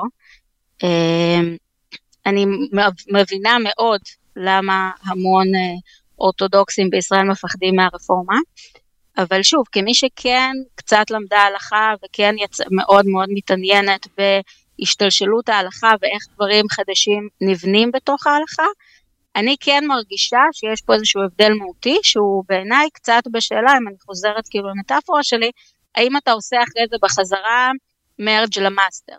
כי בסוף נגיד גם חב"ד, גם החסידים והמתנגדים למשל, זה באמת הייתה אחת המחלוקות הגדולות ביהדות, אבל בסוף שניהם אה, לאותו, לאותה הלכה. כשאתה קורא היום ספר הלכה, אז יגידו לך, הספרדים נוהגים ככה, האשכנזים נוהגים ככה, חב"ד נוהגים ככה וכולי, ולכל אחד מהם יהיה הסבר מאיפה זה הגיע. בעיני לא הקהילה שלך, בעיני הקהילה שלך, חב"ד הם יהדות אורתודוקסית, או שהם אה, ברנד ש... גם הפלג המשיחי שמדבר על... הם אה, מסתמכים, כן. הם, הם, הם, הם מסתמכים על אותו קוד, הם מסתמכים על אותם כללים. ואיך אתם מתייחסים לעניין של הרבי מלובביץ' בתור המשיח? אה, הנושא של הרבי מלובביץ' בתוך המשיח הוא נושא רעיוני, אוקיי, אז יש פה עוד הפרדה שצריך לעשות. יש את הנושאים הרעיוניים, כן. אה, ויש את ההלכה. וההלכה, מה שאני אוהבת בה מאוד, זה שהיא מאוד מאוד מאוד מתעסקת בשאלות פרקטיות. עכשיו, לפעמים מאחורי השאלות הפרקטיות יש פילוסופיה. המו, כאילו, הגמרא זה פילוסופיה, אבל זה לא פילוסופיה אה, אקזיסטנציאליסטית, זאת פילוסופיה שבסוף אה, כן, איך, איך חיים חיים טובים יותר, בטח. סתם, אני אתן, אני אתן ממש דוגמה מהדבר האחרון שלמדתי במסכת כתובות, נכון, יש את, אה, את השאלה איך מרקדים לפני הכלה, אה, ובית הלל אומרים כלה נאה וחסודה, ובית שמאי אומרים כלה כמות שהיא. כלומר, אני, אני שנייה אסביר, כאילו השאלה היא איך מחמיאים לכלה ביום השמחה שלה, ובית הלל אומרים, תמיד, הלל בעצם, כן, אה, אומר, תמיד תחמיא ותגיד שהיא נאה וחסודה גם אם היא לא, ובית שמאי אומרים, לא, לא, לא צריך לשקר. עכשיו, יש פה שאלה רעיונית נורא גדולה, כן, כל המתח בין איפה אנחנו, אה, אה, בין האמת לבין אה, אה, פרגמטיקה, בין השלום לבין אה, להיות אמיתי, זה, זה שאלות פילוסופיות ענקיות, אבל... אבל אני שאלתי על הרבי מלובביץ' כמשיח. אוקיי. אז נגיד הרבי מלובביץ' כמשיח. תן לי שאלה פרקטית שנגזרת מזה. כאילו, תן לי את ה... אה, מה, האם, אם הוא משיח, יהודי... איך אני נוהגת, ואם הוא לא משיח, איך אני לא נוהגת. האם... שמה צריך לתת תשובה הלכתית שתזרום מתוך ה... ש, שתשתלב היטב עם, ה... עם המבנה ההלכתי. האם זה שיהודי... ואם הם לא יכולים לתת את זה, אז הם באמת לא אורתודוקסים. האם זה שיהודי אה, אורתודוקסי אומר, אה, יחי אדוננו מלך המשיח, זה עבודה זרה או קידוש השם? אה, מעולה, אז אתה כאילו, אתה בעצם בא ושואל, האם מותר להגיד, יחי אדוננו ורבנו? אני שואל שאלה פרקטית, אמרת בוא תביא את זה לפסים פרקטיים. כן, אז אם אתה רוצה להגיד, רגע, יש פה בעיה, זה לא מסתדר עם ההלכה, אתה צריך להביא איזושהי הלכה שסותרת את זה, ולגמרי אפשר לעשות את זה, אני בטוחה גם שעשו את זה, אני כאילו לדאבוני לא מאוד התאבדתי. הבנתי, את אומרת הם... הם... אבל יבוא מישהו ויגיד, קודם כל יש המון בדיחות על חב"ד, כן? כאילו בינינו, ברור. אני קצת עושה עם חתיך כזה של לא, אני... עם הבחוץ, בתוך העולם שלנו יש את כל האמירות שזאת הכת הכי קרובה ליהדות וכולי וכולי כמובן. כן. אמ, אבל בסוף, שאם כשאתה כותב ספר הלכה, ואתה בא אליהם ואתה אומר להם, היי, זה שאתם אומרים יחי אדוננו ורבנו מלך המשיח, זה סותר את המשנה הזאת ואת הגמרא הזאת ואת הראשונים האלה והאחרונים האלה, ואין להם תשובה לתת לך שהיא מדברת בשפה הלכתית שאומרת, לא, יש שם מחלוקת. אז הם קאט? אנחנו cut? הולכים לפי הצד של הרב הזה, ולא לפי הצד של הרב הזה כן, במחלוקת. כן, כן. כאילו, אם, אם הם לא יכולים לענות לך את זה, אז זה לא אורתודוקסי. תגידי, זה התחושה שלי. את אה, את אימא? יש לך ילדים? כן, יש לי שלושה ילדים. ואת אה, אה, בנית משפחה, המשפחה שלך כולה מיושרת עם אורח החיים שלך? זאת אומרת, אתם כולכם במניין הקהילתי הזה? במניין השיתופי, סליחה. כן. כן, בעלי הוא אמריקאי, אז אה, משפחה גם חוזרים בתשובה מלוס אנג'לס, שעלו, אה, הוא עלה לארץ בגיל 6. מהמם. אה, אז דווקא הוא הרבה יותר ליברלי ממני. אוקיי. אז אנחנו, הוא, יש לנו את החילוקי דעות שלנו, של האנשים מבחוץ ראו כזה potato potato. אצ, אצל האמריקאים קוראים לזה modern orthodox, אני מניח שזה זה? אני חושבת, אבל גם modern orthodox זה סקאלה וזה ספקטרום. ברור. אני, שוב, כאילו, באמת הפמיניזם הדתי הוא ספקטרום ויש לך את הפמיניזם של ישראל ושל חו"ל, שהוא מאוד מאוד שונה בדגשים שהוא שם עליהם דגש. למשל, באמת, כמו שאמרת, כל הנושא של אה, לדבר על החלטות מדיניות ופוליטיות, והאם אנחנו בעד הרבנות או נגד הרבנות, ו- ואיפה אנחנו נמצאים בפוליטיקה, זה מאוד מאוד קשור לפמיניזם הישראלי ולהגשת בג"צים נגד הממשלה וכולי. אה, ובארצות הברית הפמיניזם יותר סובב סביב ההלכה, לימוד הלכה, סביב בית הכנסת, אה, הוא פחות פוליטי, סתם, כן. זה, זה אחת התחושות שלי. תקשיבי, זה, אה, זה מרתק ממש, אני, אני נורא מתנצל, אבל אנחנו צריכים uh, לסיים, כי כבר לא שמתי לב לשעה, ואנחנו כבר חצי שעה בתוך השיחה הזאת. Uh, מה נאחל לך לפסח?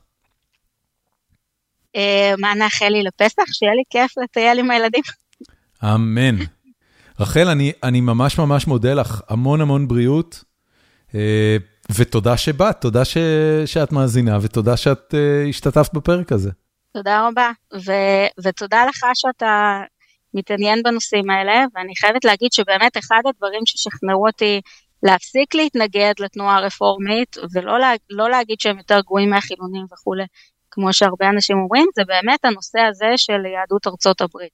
של, שהם נותנים מענה נורא חשוב אה, ליהודים שנמצאים אה, בחו"ל. גם בארץ הם יכולים לדעתי לתת, אבל אה, הם... בעיניי נגיד מה שאמרת עליך ועל אשתך, שזה הבית כנסת שאתם הולכים אליו בחו"ל, ואם לא היה אותו לא הייתם הולכים לבית כנסת, זה, זה בול כאילו הנקודה אני, שמסבירה למה צריך את הרפורמה. מסכים איתך במאה אחוז.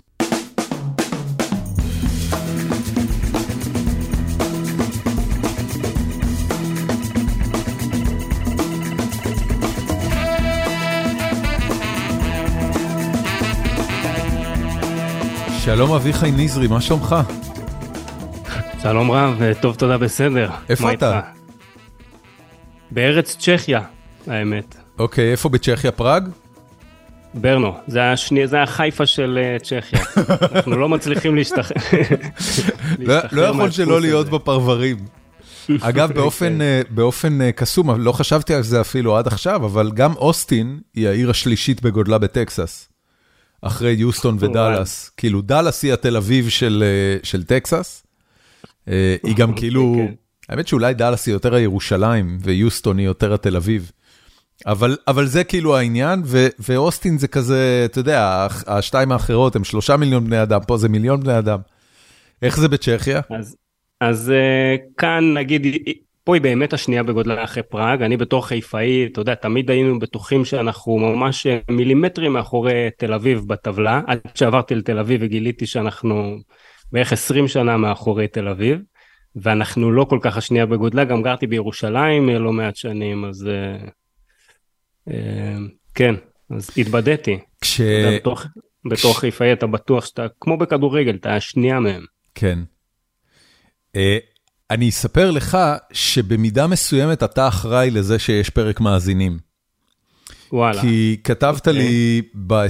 ב-24 לפברואר, אחרי הפרק עם uh, רענן שקד, אני חושב, נכון. כתבת כן. לי, אני, אני אקריא, כי זו הייתה הודעה כל כך מקסימה, ברשותך אני אקריא את ההודעה בטח. שלך. אז כתבת לי ככה, היי דורון, זה אביחי המוסלל משפרינצק.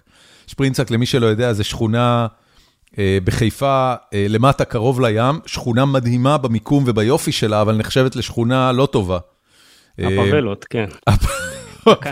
הקסבה של חיפה, כן. הקסבה של חיפה, עד כמה שיש, חשבתי שזה תמיד ואדי סאליב, אבל אה, בסדר, נגיד שפרינצק. שפרינצק זה כאילו הגרסה, אני לא יודע, היום שפרינצק היא כבר יותר ערבית, פעם היא הייתה שכונה יהודית, נכון? האמת שאני לא כל כך בעניינים, אבל לא, נראה לי שהיא נשארה יהודית, רוסית, היא גם התערבבה קצת ערבית, אבל נשארה יהודית. טוב, אז כתבת, היי דורון, זה אביחי מוסלל משפרינצק, תראה, אני אמנם לא סמנכ"ל טוויטר העולמי, ואפילו לא סמנכ"ל מקסטוק סניף הדר, אבל אה, הכל זה בכברת הדרך שעשית, לא? נגיד השכן שלך, ענן שקד, שבדיוק אני באמצע האזנה לפרק שלו, התחיל מנקודה 1 והגיע לנקודה 6, אה, עשה דרך של חמש יחידות משהו, אני אמנם נמצא כרגע בנקודה שלוש. בקיצור, הרחבת ב...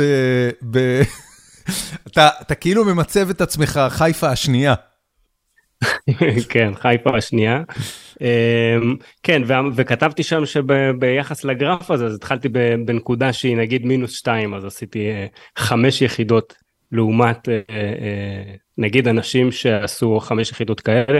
שוב, כמובן שיש אנשים שעשו גם אה, שמונה וכזה, אני מקווה שיום אחד נגיע גם לשם. איך זה היה עבורך לגדול בשפרינצק?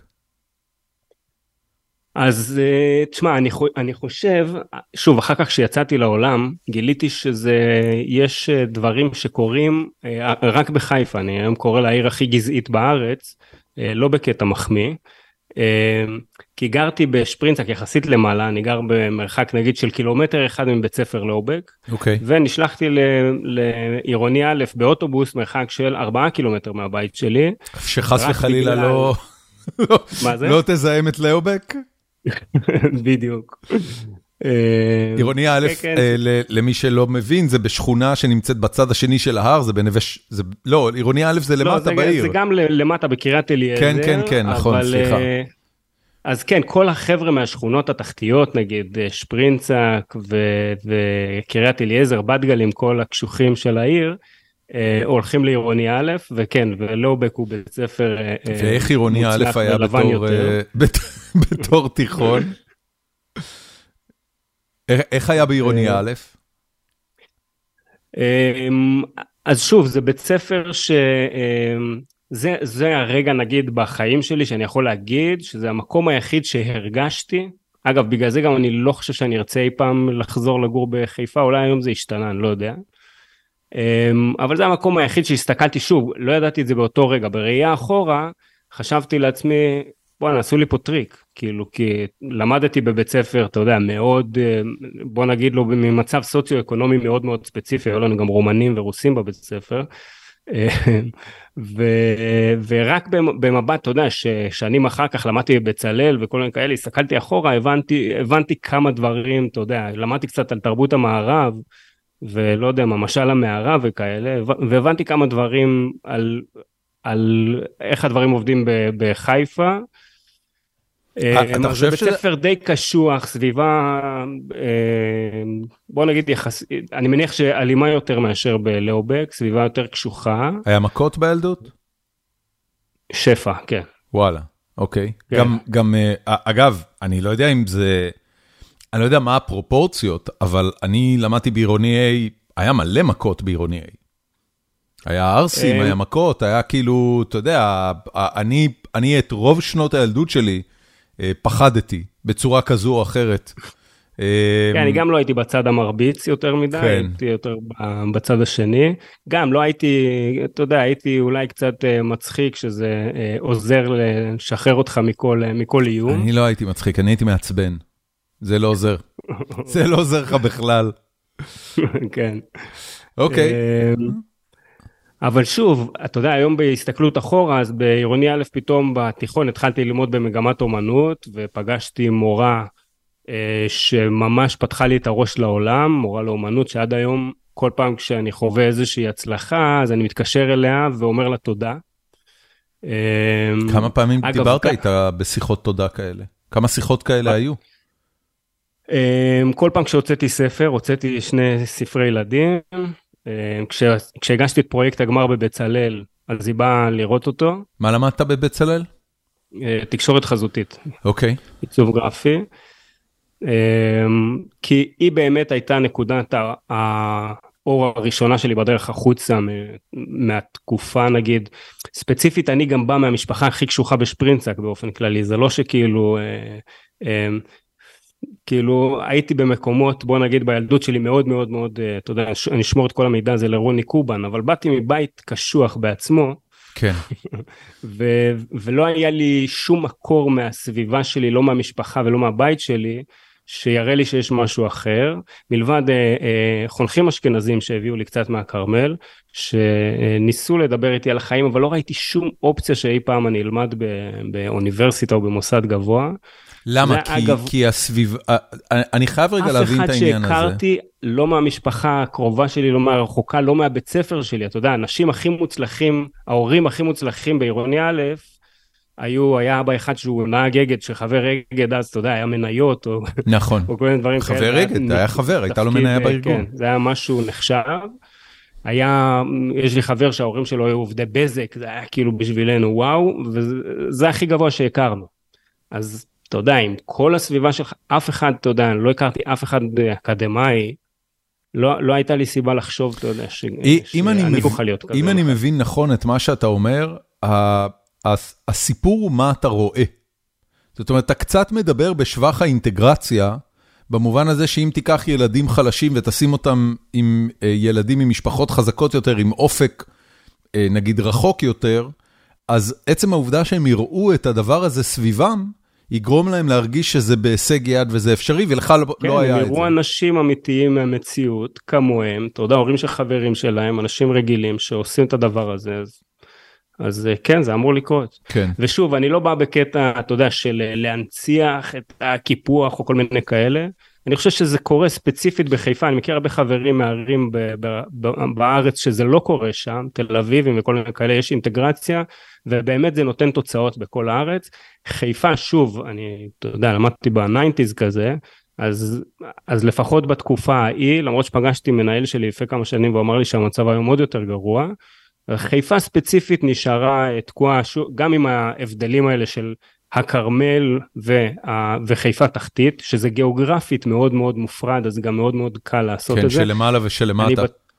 כן, אני בטוח שיש היום, אתה יודע, אה, אה, מלא מזרחים בכרמל, אני לא יודע מה לגבי אשכנזים בשכונות למטה, אבל אני יודע שיש הרבה מזרחים שבכרמל, ואני מכיר הרבה אנשים שזה, אה, וכן חשוב להגיד שאני לא עסוק בזה, אני לא, אני לא עסוק בלהסתכל אחורה. תגיד, בעיני המשפחה שלך אתה, אתה, אתה משתכנז? כן. כאילו, מה זה משתכנז? תשמע, יש, אה, נגיד אני הלכתי גם ל... אני חושב שאחד מהשלבים האלה גם שהוציאו אותי החוצה, אה, זה היה ללכת לקרבי. אוקיי. Okay. אה, שוב, לא הלכתי לאיזה יחידה מיוחדת, כי בהתחלה כל הדיבור, אבא שלי, בן אדם סופר אנטי ממסדי, אמר לי, אל תלך לצבא, נורא ניסה לשכנע אותי, הוא, הוא כל כך אנטי ממסדי שגם כשהייתי באקדמיה הוא ניסה לשכנע אותי לעזוב את האקדמיה, הוא כאילו במקרה ממש קיצון. ואני הראשון, אתה יודע, הראשון מהמשפחה שלי באופן כללי שעשה צבא. הם כולם היום, אתה יודע, יכול להיות להם תמונות אה, פרופיל עם דגל ישראל, שזה הדבר כאילו אה, הכי משמעותי שהם עשו למען המדינה, ואף אחד מהם לא עשה צבא, לצורך okay. אוקיי. העניין. כמה בני משפחה אנחנו מדברים? אתה עם כמה אחים ואחיות? אז נגיד, זה כל הבני דודים שלי, נגיד, נגיד הסבב הראשון, בוא נגיד של הגיל שלי, אז היינו נגיד ארבעה בנים, אחר כך כבר הבני דודים היותר צעירים כבר כן עשו צבא, אבל עדיין כשאנחנו יושבים נגיד בשולחן חג, אז הסיפורים שרצים זה איך כל אחד עבד על המפקד שלו ואיך כל אחד סידר את הצבא בצורה כזאת או אחרת, איך הם קשרו בצל לרגל והוציאו גימלים. ואני קצת אה, וה, יושב וה... מתבייש בשולחן כי אתה יודע אני בעצמי הייתי מפקד והייתי חייל טוב אז אין לי שום סיפור ג'וסי אה, לספר. בדינמיקה הזאת של אתה יודע מריצים דחקות על אה, איך, איך התחמקו משירות צבאי או משמעותי או תקרא לזה איך שאתה רוצה. האווירה הכללית מסביב לשולחן זה שהמדינה המדינה במובן הממלכתי, הוא עוין למשפחה הספציפית שלכם?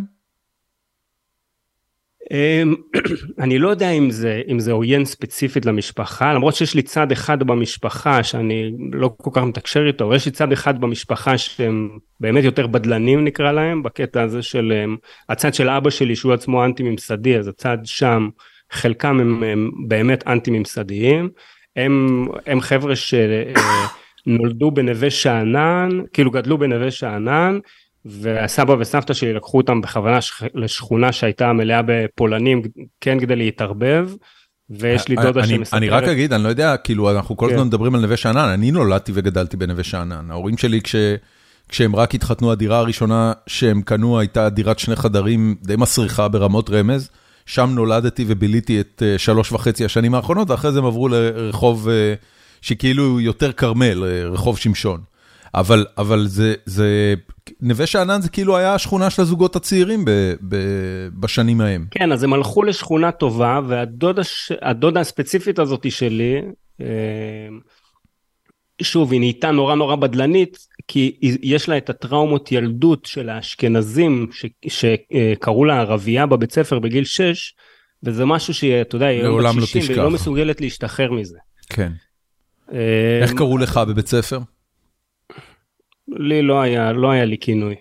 היה לך חברים טובים?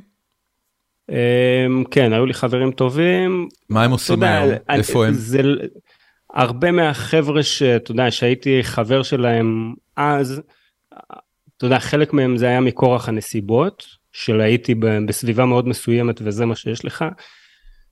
אמ, יש לי חברים שאתה יודע, אה, חלק אה, אה, כן עשו דרך, ואתה יודע, יש לי חבר אחד שהלך ללמוד uh, בטכניון ושאלתי אותו לפני כמה שנים, uh, שוב במודעות שיש לי היום, איך היה לך את המחשבה הזאת, בכלל את הידיעה בראש, כי גם uh, ההורים שלו באים ממקום uh, יחסית נמוך וכזה, איך הייתה לך את הידיעה הזאת ללכת ללמוד, הוא בחור מאוד חכם, הוא אמר שלאבא שלו יש אח שהוא מהנדס, ואבא שלו אמר לו, אתם צריכים ללכת לעשות מה שאח שלי עשה, אחרת החיים שלכם ייראו כמו שלי, ואני חושב שארבעת הילדים שלהם מהנדסים, מהטכניון, כאילו הם הלכו בדיוק ועשו העתק הדבק לדוגמה הזו של... נוסחה לחיים, נוסחה להצלחה בחיים.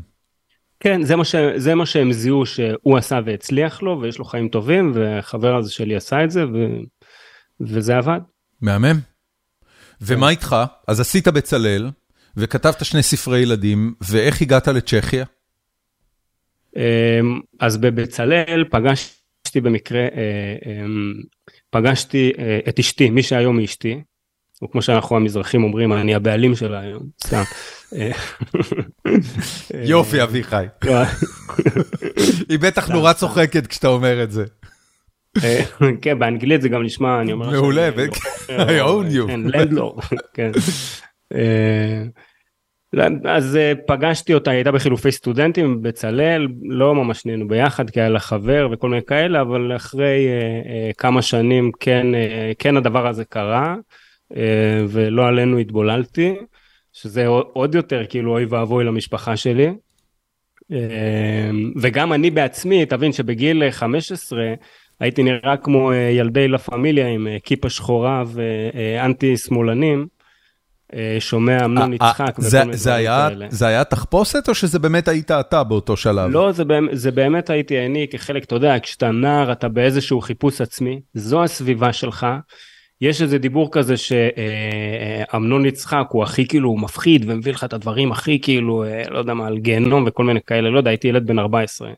היום אני מסתכל על זה, אתה יודע, הוא באמת הקונספירטור לדעתי ברמה הכי נמוכה שיש. ואני לא מאמין, טוב אולי הייתי בן 13-14, אני לא רוצה לשפוט את עצמי על העבר, אבל אני לא מאמין שאתה יודע, ש, שאכלתי את החרא הזה. כאילו זה באמת, זה קונספירציות ברמה אה, הכי הכי אה, שטחית שיש. ואגב עשיתי, אני קצת עושה דברים קומיים, עשיתי סרטוני קונספירציה כאלה ביוטיוב, וזה כל כך קל להרכיב מילים ולחבר מספרים, ומאוד מהר הכל, הכל, הכל יכול להתחבר להכל. אוקיי. אז, אז הכרת אותה, התאהבתם, התחתנתם והחלטתם לעבור לגור בצ'כיה? כן, גרנו, גרנו איזה שבע שנים בתל אביב. עבדתי במשרדי פרסום, הייתי מנהל קריאיטיב, במשרדים גדולים, הייתה לי הצעה להיות uh, סמנכ"ל קריאיטיב באחד המשרדים הגדולים, ועמוק בפנים יש לי uh, uh, איכשהו נוצרה לי אז בתיכון בעירוני א' נשמה של אומן, ואני רוצה גם לכתוב ספרים ולעשות דברים שהם לא רק... Uh, uh, כאילו, אני, זה לא שאני אוהב פרסום, הלכתי לזה בגלל אה, חרדת, חרדת הכסף. כן, פרנסה. אה, שתמוהה בי, אה, כן. ו, וכאן בצ'כיה, שוב, אם אנחנו חוזרים קצת גם ליהדות, לא נעים לי כל הזמן לספר איזה נפלא פה ברמה, עזוב ברמה החברתית, גם ברמה הכלכלית, אני יכול לעבוד שלושה, אולי ארבעה ימים בשבוע כזה ברגוע. ולחיות פה מאוד טוב, לחסוך כסף ולכתוב ספרים. כאילו, ולכתוב עוד דברים אז, אחרים. אז פתאום... הבחירה אה, לחיות בצ'כה היא בעצם בחירה פשוט של חיים נוחים יותר. אה, כן. אתה כבר עם ילדים? חיים נוחים יותר, רגועים יותר, כן, יש לנו אה, שתי בנות. איזה מהמם. אז גם אה, חינוך פתאום הוא אחר, ו... אמ, וכן, אתה יודע, יכול להיות שבאיפשהו בתת מודע שלי, אה, אתה יודע, ניסיתי ללכת אה, הכי רחוק מנקודת ההתחלה שלי, אני לא יודע, אבל... אה, אם אתה מדבר על זה, זה לא בתת מודע. לפעמים אני, אתה יודע, זה לא שאמרתי אני רוצה ללכת הכי רחוק, אבל, אבל נגיד שכל החיים שלי חייתי במחשבה של, של אני חייב לעשות ההפך מהצורה שגדלתי בה. כאילו... למה? אמ, כמו שאמרתי, גדלתי בבית אה, סופר, נגיד, קשה, בעייתי. עזוב נגיד את העוני אה, החומרי שחייתי בו, חייתי בעוני רוחני עצום. ואתה יכול לראות, נגיד, ב, לא יודע מה, בעלייה הרוסית, שהם עלו הרבה אחרינו, אבל הם מאוד, כאילו, הם באו עם עוני פיזי, אבל עם עושר רוחני. מאוד גדול. דור אחר כך הם תיקנו את הכל. כאילו כן. דור אחר כך, החבר'ה שגדלו איתי והיו כאילו הכי, אה, אה, נגיד, אה, מסכנים וכזה, הם חונכו מאוד מאוד טוב, קיבלו עושר רוחני, וזה חשוב יותר מעזרה של, של כסף.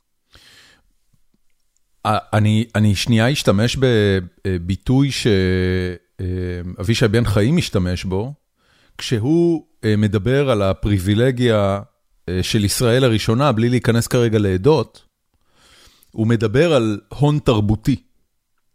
וזה מאוד דומה למה שאתה אומר כרגע. אתה אומר, העלייה הרוסית, אמנם עלו לכאן בלי גרוש על התחת, אבל היה להם הון תרבותי שאפשר להם תוך דור לסגור את הפער מול ישראל הראשונה, ו, ו, ובמידה רבה להיות היום ממוצבים בישראל הראשונה. אתה גם יכול לראות שבמפה הפוליטית, אה, אביגדור ליברמן, שמייצג את המגזר הזה כנראה יותר מכל תנועה פוליטית אחרת, מסונף אוטומטית לשמאל, למרות שהוא מה... ימניים אה, כן, בחברי יודע, הכנסת. אם בן גביר עכשיו היה אומר לנתניהו שהוא פורש מהזה, אתה יודע, המשפט היה, איתמר בן גביר חבר לארגוני השמאל על מנת להפיל ראש ממשלה מכהן מהימין. נכון, זה... נכון, נכון, אבל אני, אני מתכוון לזה שאביגדור ליברמן מסומן על ידי אבישי בן חיים בתור אה, ישראל הראשונה, ולא על ידי נתניהו בתור שמאל, mm, אני לא. מדבר אוקיי. על זה. אה, בהקשר הזה, אה, אני אשאל אותך, מה זה אומר, זאת אומרת, מה אתה התרשמת שזה אומר ההון התרבותי הזה?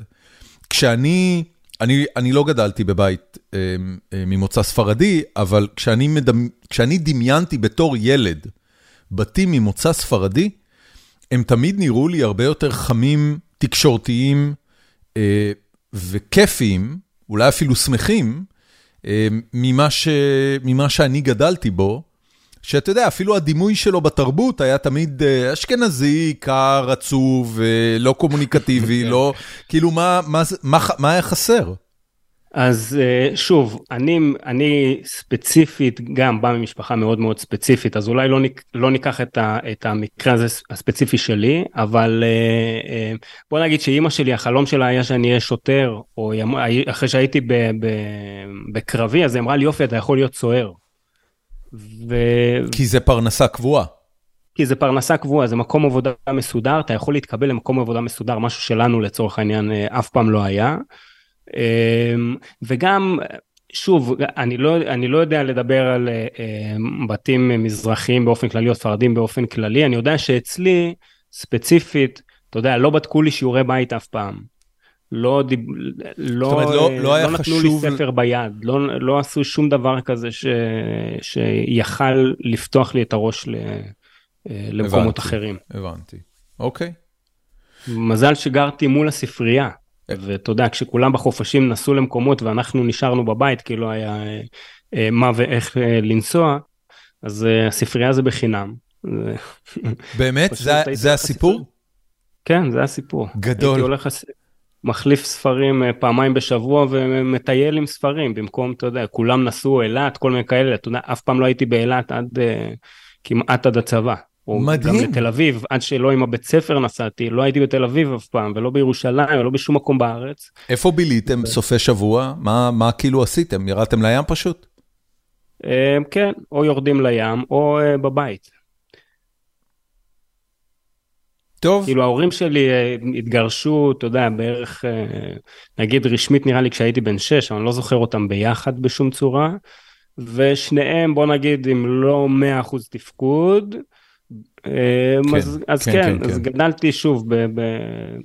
מה התיקון שאתה עושה לא היום עם, ה, עם הבנות שלך? מה זה? מה התיקון לחוויית הילדות הזאת אה, של, ה, של העוני התרבותי שאתה עושה היום עם הילדות שלך? קודם כל, אה, אה, אני חושב שבאופן כללי, המון שיחות איתן. כאילו, המון לדבר על כל, על כל דבר. ולדבר על כל נושא ולהסביר כל נושא, ואם אני יושב ומקריא להן ספר, אז uh, אני עוצר איתן על דברים ואנחנו מדברים על דברים בתוך הסיפור ואני יכול כאילו אני מרגיש שלכל מקום שאנחנו אה, אה, נגיד אם אנחנו קוראים ספר אני יכול לשבת פתאום ולדבר איתם על הבחירות הצבעוניות שהמאייר עשה בתוך הסיפור הזה. כן. ואני יכול להעמיק איתם כאילו בכל נושא בעולם אנחנו יכולים להעמיק. גיקים. ואנחנו מה זה? geeking. geeking out. כן. איזה כיף. כן, כן. וסקרנות ומידע ובאמת אני חושב שזה המפתח להכל כי אני הייתי ילד סקרן וזה גם אתה יודע מה ששחרר אותי בסוף. אה, תקשיב אה, סקרנות פלוס ספרייה בשנות התשעים זה זה גלגל הצלה כאילו יש לך את הכל. כן אז זה היום זה אפילו יותר פשוט כי יש לך אינטרנט יש לך יוטיוב אתה יודע אתה מלמד את הילדים שלך ללכת אחרי הסקרנות שלהם הם ילכו וימצאו. כן, לגמרי, אז, אה, אז סקרנות, נראה לי שזה הדבר שאני הכי מנסה לפתח אצ, אצלהם, וגם אה, לדעת, אתה יודע, לתקשר, כאילו לתקשר, לדעת לדבר על דברים, שזה כן. גם משהו שמאוד פתח לי את, ה, פתח לי את העולם. אה, כן, ושוב, אתה יודע, דיברנו הרבה על אה, אה, מזרחיות ועוני רוחני וכל מיני כאלה, ואני מאוד ער לשיח גם של אבישי בן חיים וכל מיני דוד אמסלמים וכאלה. כן.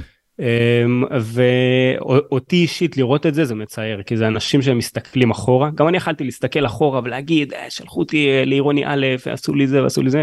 ואני בן אדם נגיד מכל הסביבה שאני מכיר שהחומה סביבו כביכול הייתה הכי גבוהה. ואם אני הצלחתי לעבור אותה ואני לא לוחם גדול, אז זה כנראה לא חומה כזאת גבוהה.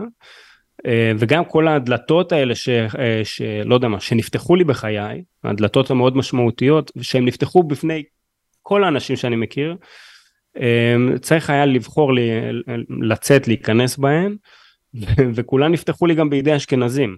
אז אני, אני יותר נגיד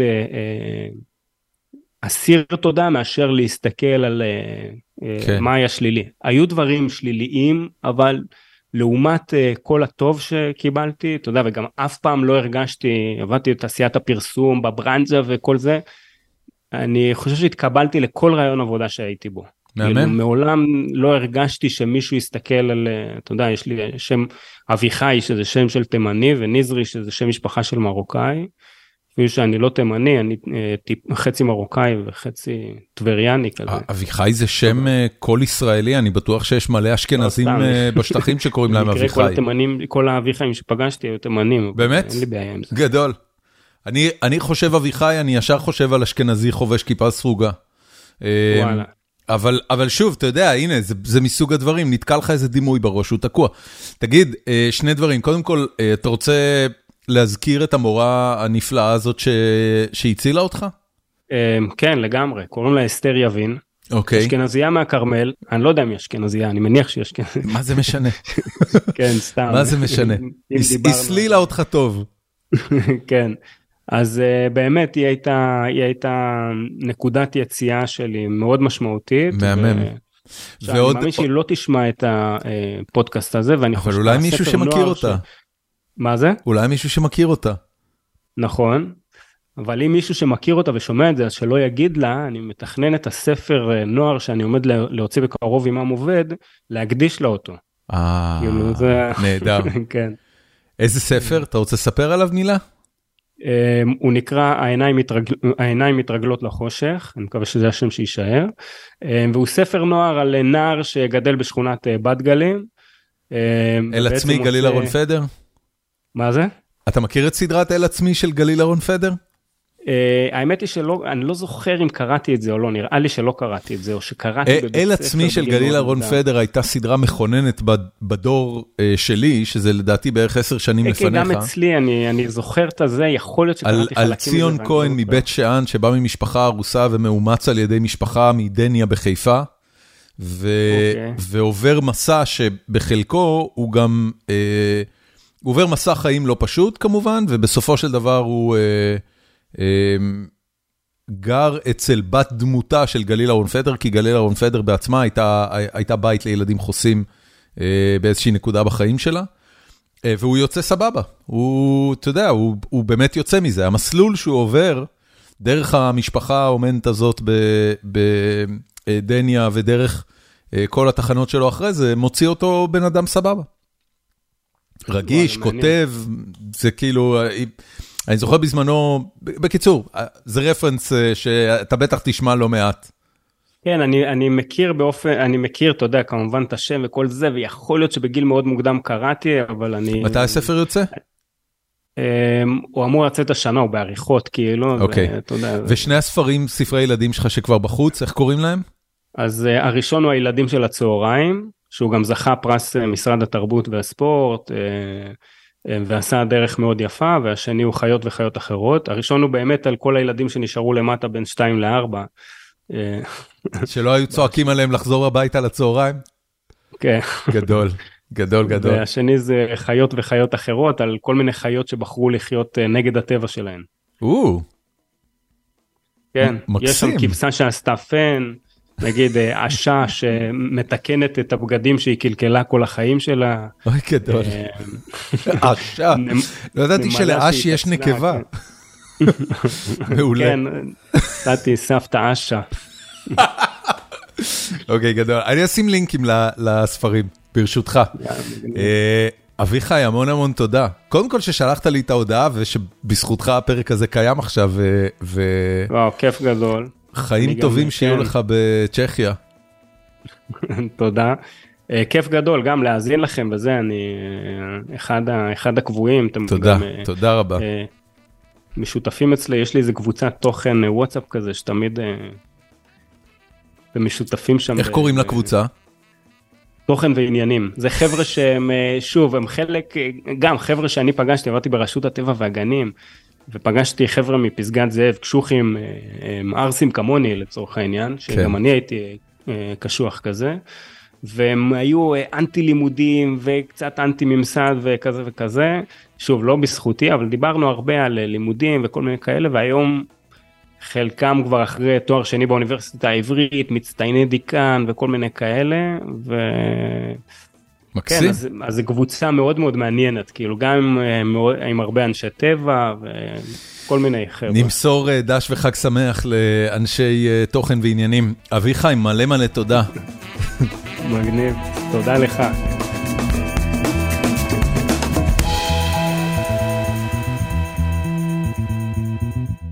ועד כאן הפרק. תודה רבה שהאזנתם, זה היה הפרק, אני חושב, הכי ארוך של גיקונומי, שלוש שעות. ו... ואחד המעניינים שלי היה, לא יודע אם אה, צלחתם את כל השיחות או שדילגתם על חלק, אבל לי זה בכל מקרה היה נורא כיף. אה, תודה שוב גדולה מאוד לכל מי שהשתתף ולכל מי שהגיש רעיונות אה, ולא השתתף. זה אולי היה החלק הכי קשה בפרק הזה, לבחור את מי כן להעלות ואת מי לא להעלות. והתגובות אגב היו מחממות לב, כל מי שאמרתי לו שלצערי הוא לא נבחר להשתתף בפרק הזה, נתן לי thumbs up חיובי והכל סבבה. את החפיפה שלי, את החפירה שלי, סליחה, לא את החפיפה שלי, אני רוצה להקדיש לשני עניינים. הראשון, איזה פוסט ויראלי שראיתי רץ באינטרנט בעת האחרונה ורלוונטי במיוחד למה שקורה כרגע בישראל, והפוסט הוא מין קליפ שבו אדם מספר סיפור שנשמע פחות או יותר ככה, אתה לוקח 100 נמלים שחורות ו100 נמלים אדומות ושם אותם בצנצנת, והן לא עושות שום דבר אחת לשנייה, הן מסתדרות סבבה. אם אתה לעומת זאת מנער את הצנצנת, אז הנמלים בטוחות שהנמלים האחרות תוקפות אותן, והן מתחילות לחסל אחת את השנייה ולקרוע אחת את השנייה לגזרים. והמוסר השכל של המשל הזה, או של הסיפור הזה, זה שתמיד תזכור לשים לב לא, לא את מי אתה תוקף, אלא מי מנער לך את הצנצנת. הדבר הזה אף ויראלית ברשתות חברתיות בישראל בשבוע האחרון, בעיקר סביב כל מה שקורה בין ימין ושמאל, יהודים וישראלים, ישראל ויהודה וכולי וכולי. תזכרו מי מנהל לכם את הצנצנת. הסיפור הזה סקרן אותי, והלכתי לברר מה המקור שלו, ולא ידוע לגמרי מה המקור שלו. יש ציטוט מספר של קורט וונגוט, הציטוט הזה מופיע בספר של קורט וונגוט, הריסת החתול מ-1963, ושם יש מישהו, דמות בספר, שמנערת צנצנת עם חרקים, וככה הוא גורם להם לתקוף אחד את השני. וחוץ מזה, הסיפור הזה מופיע גם באיזשהו פוסט שפרסם ביוני 21, דיוויד אטנבורו, או יותר נכון בעמוד של דיוויד אטנבורו פאנס, שמתאר בדיוק את הניסוי הזה. אין שום מקור רשמי לניסוי הזה, לא בטוח שזה בכלל ניסוי מדעי, ואין לי מושג אם נמלים שחורות ונמלים אדומות תוקפות אחת את השנייה, אם אתה מנער אותם ביחד בצנצנת. אבל...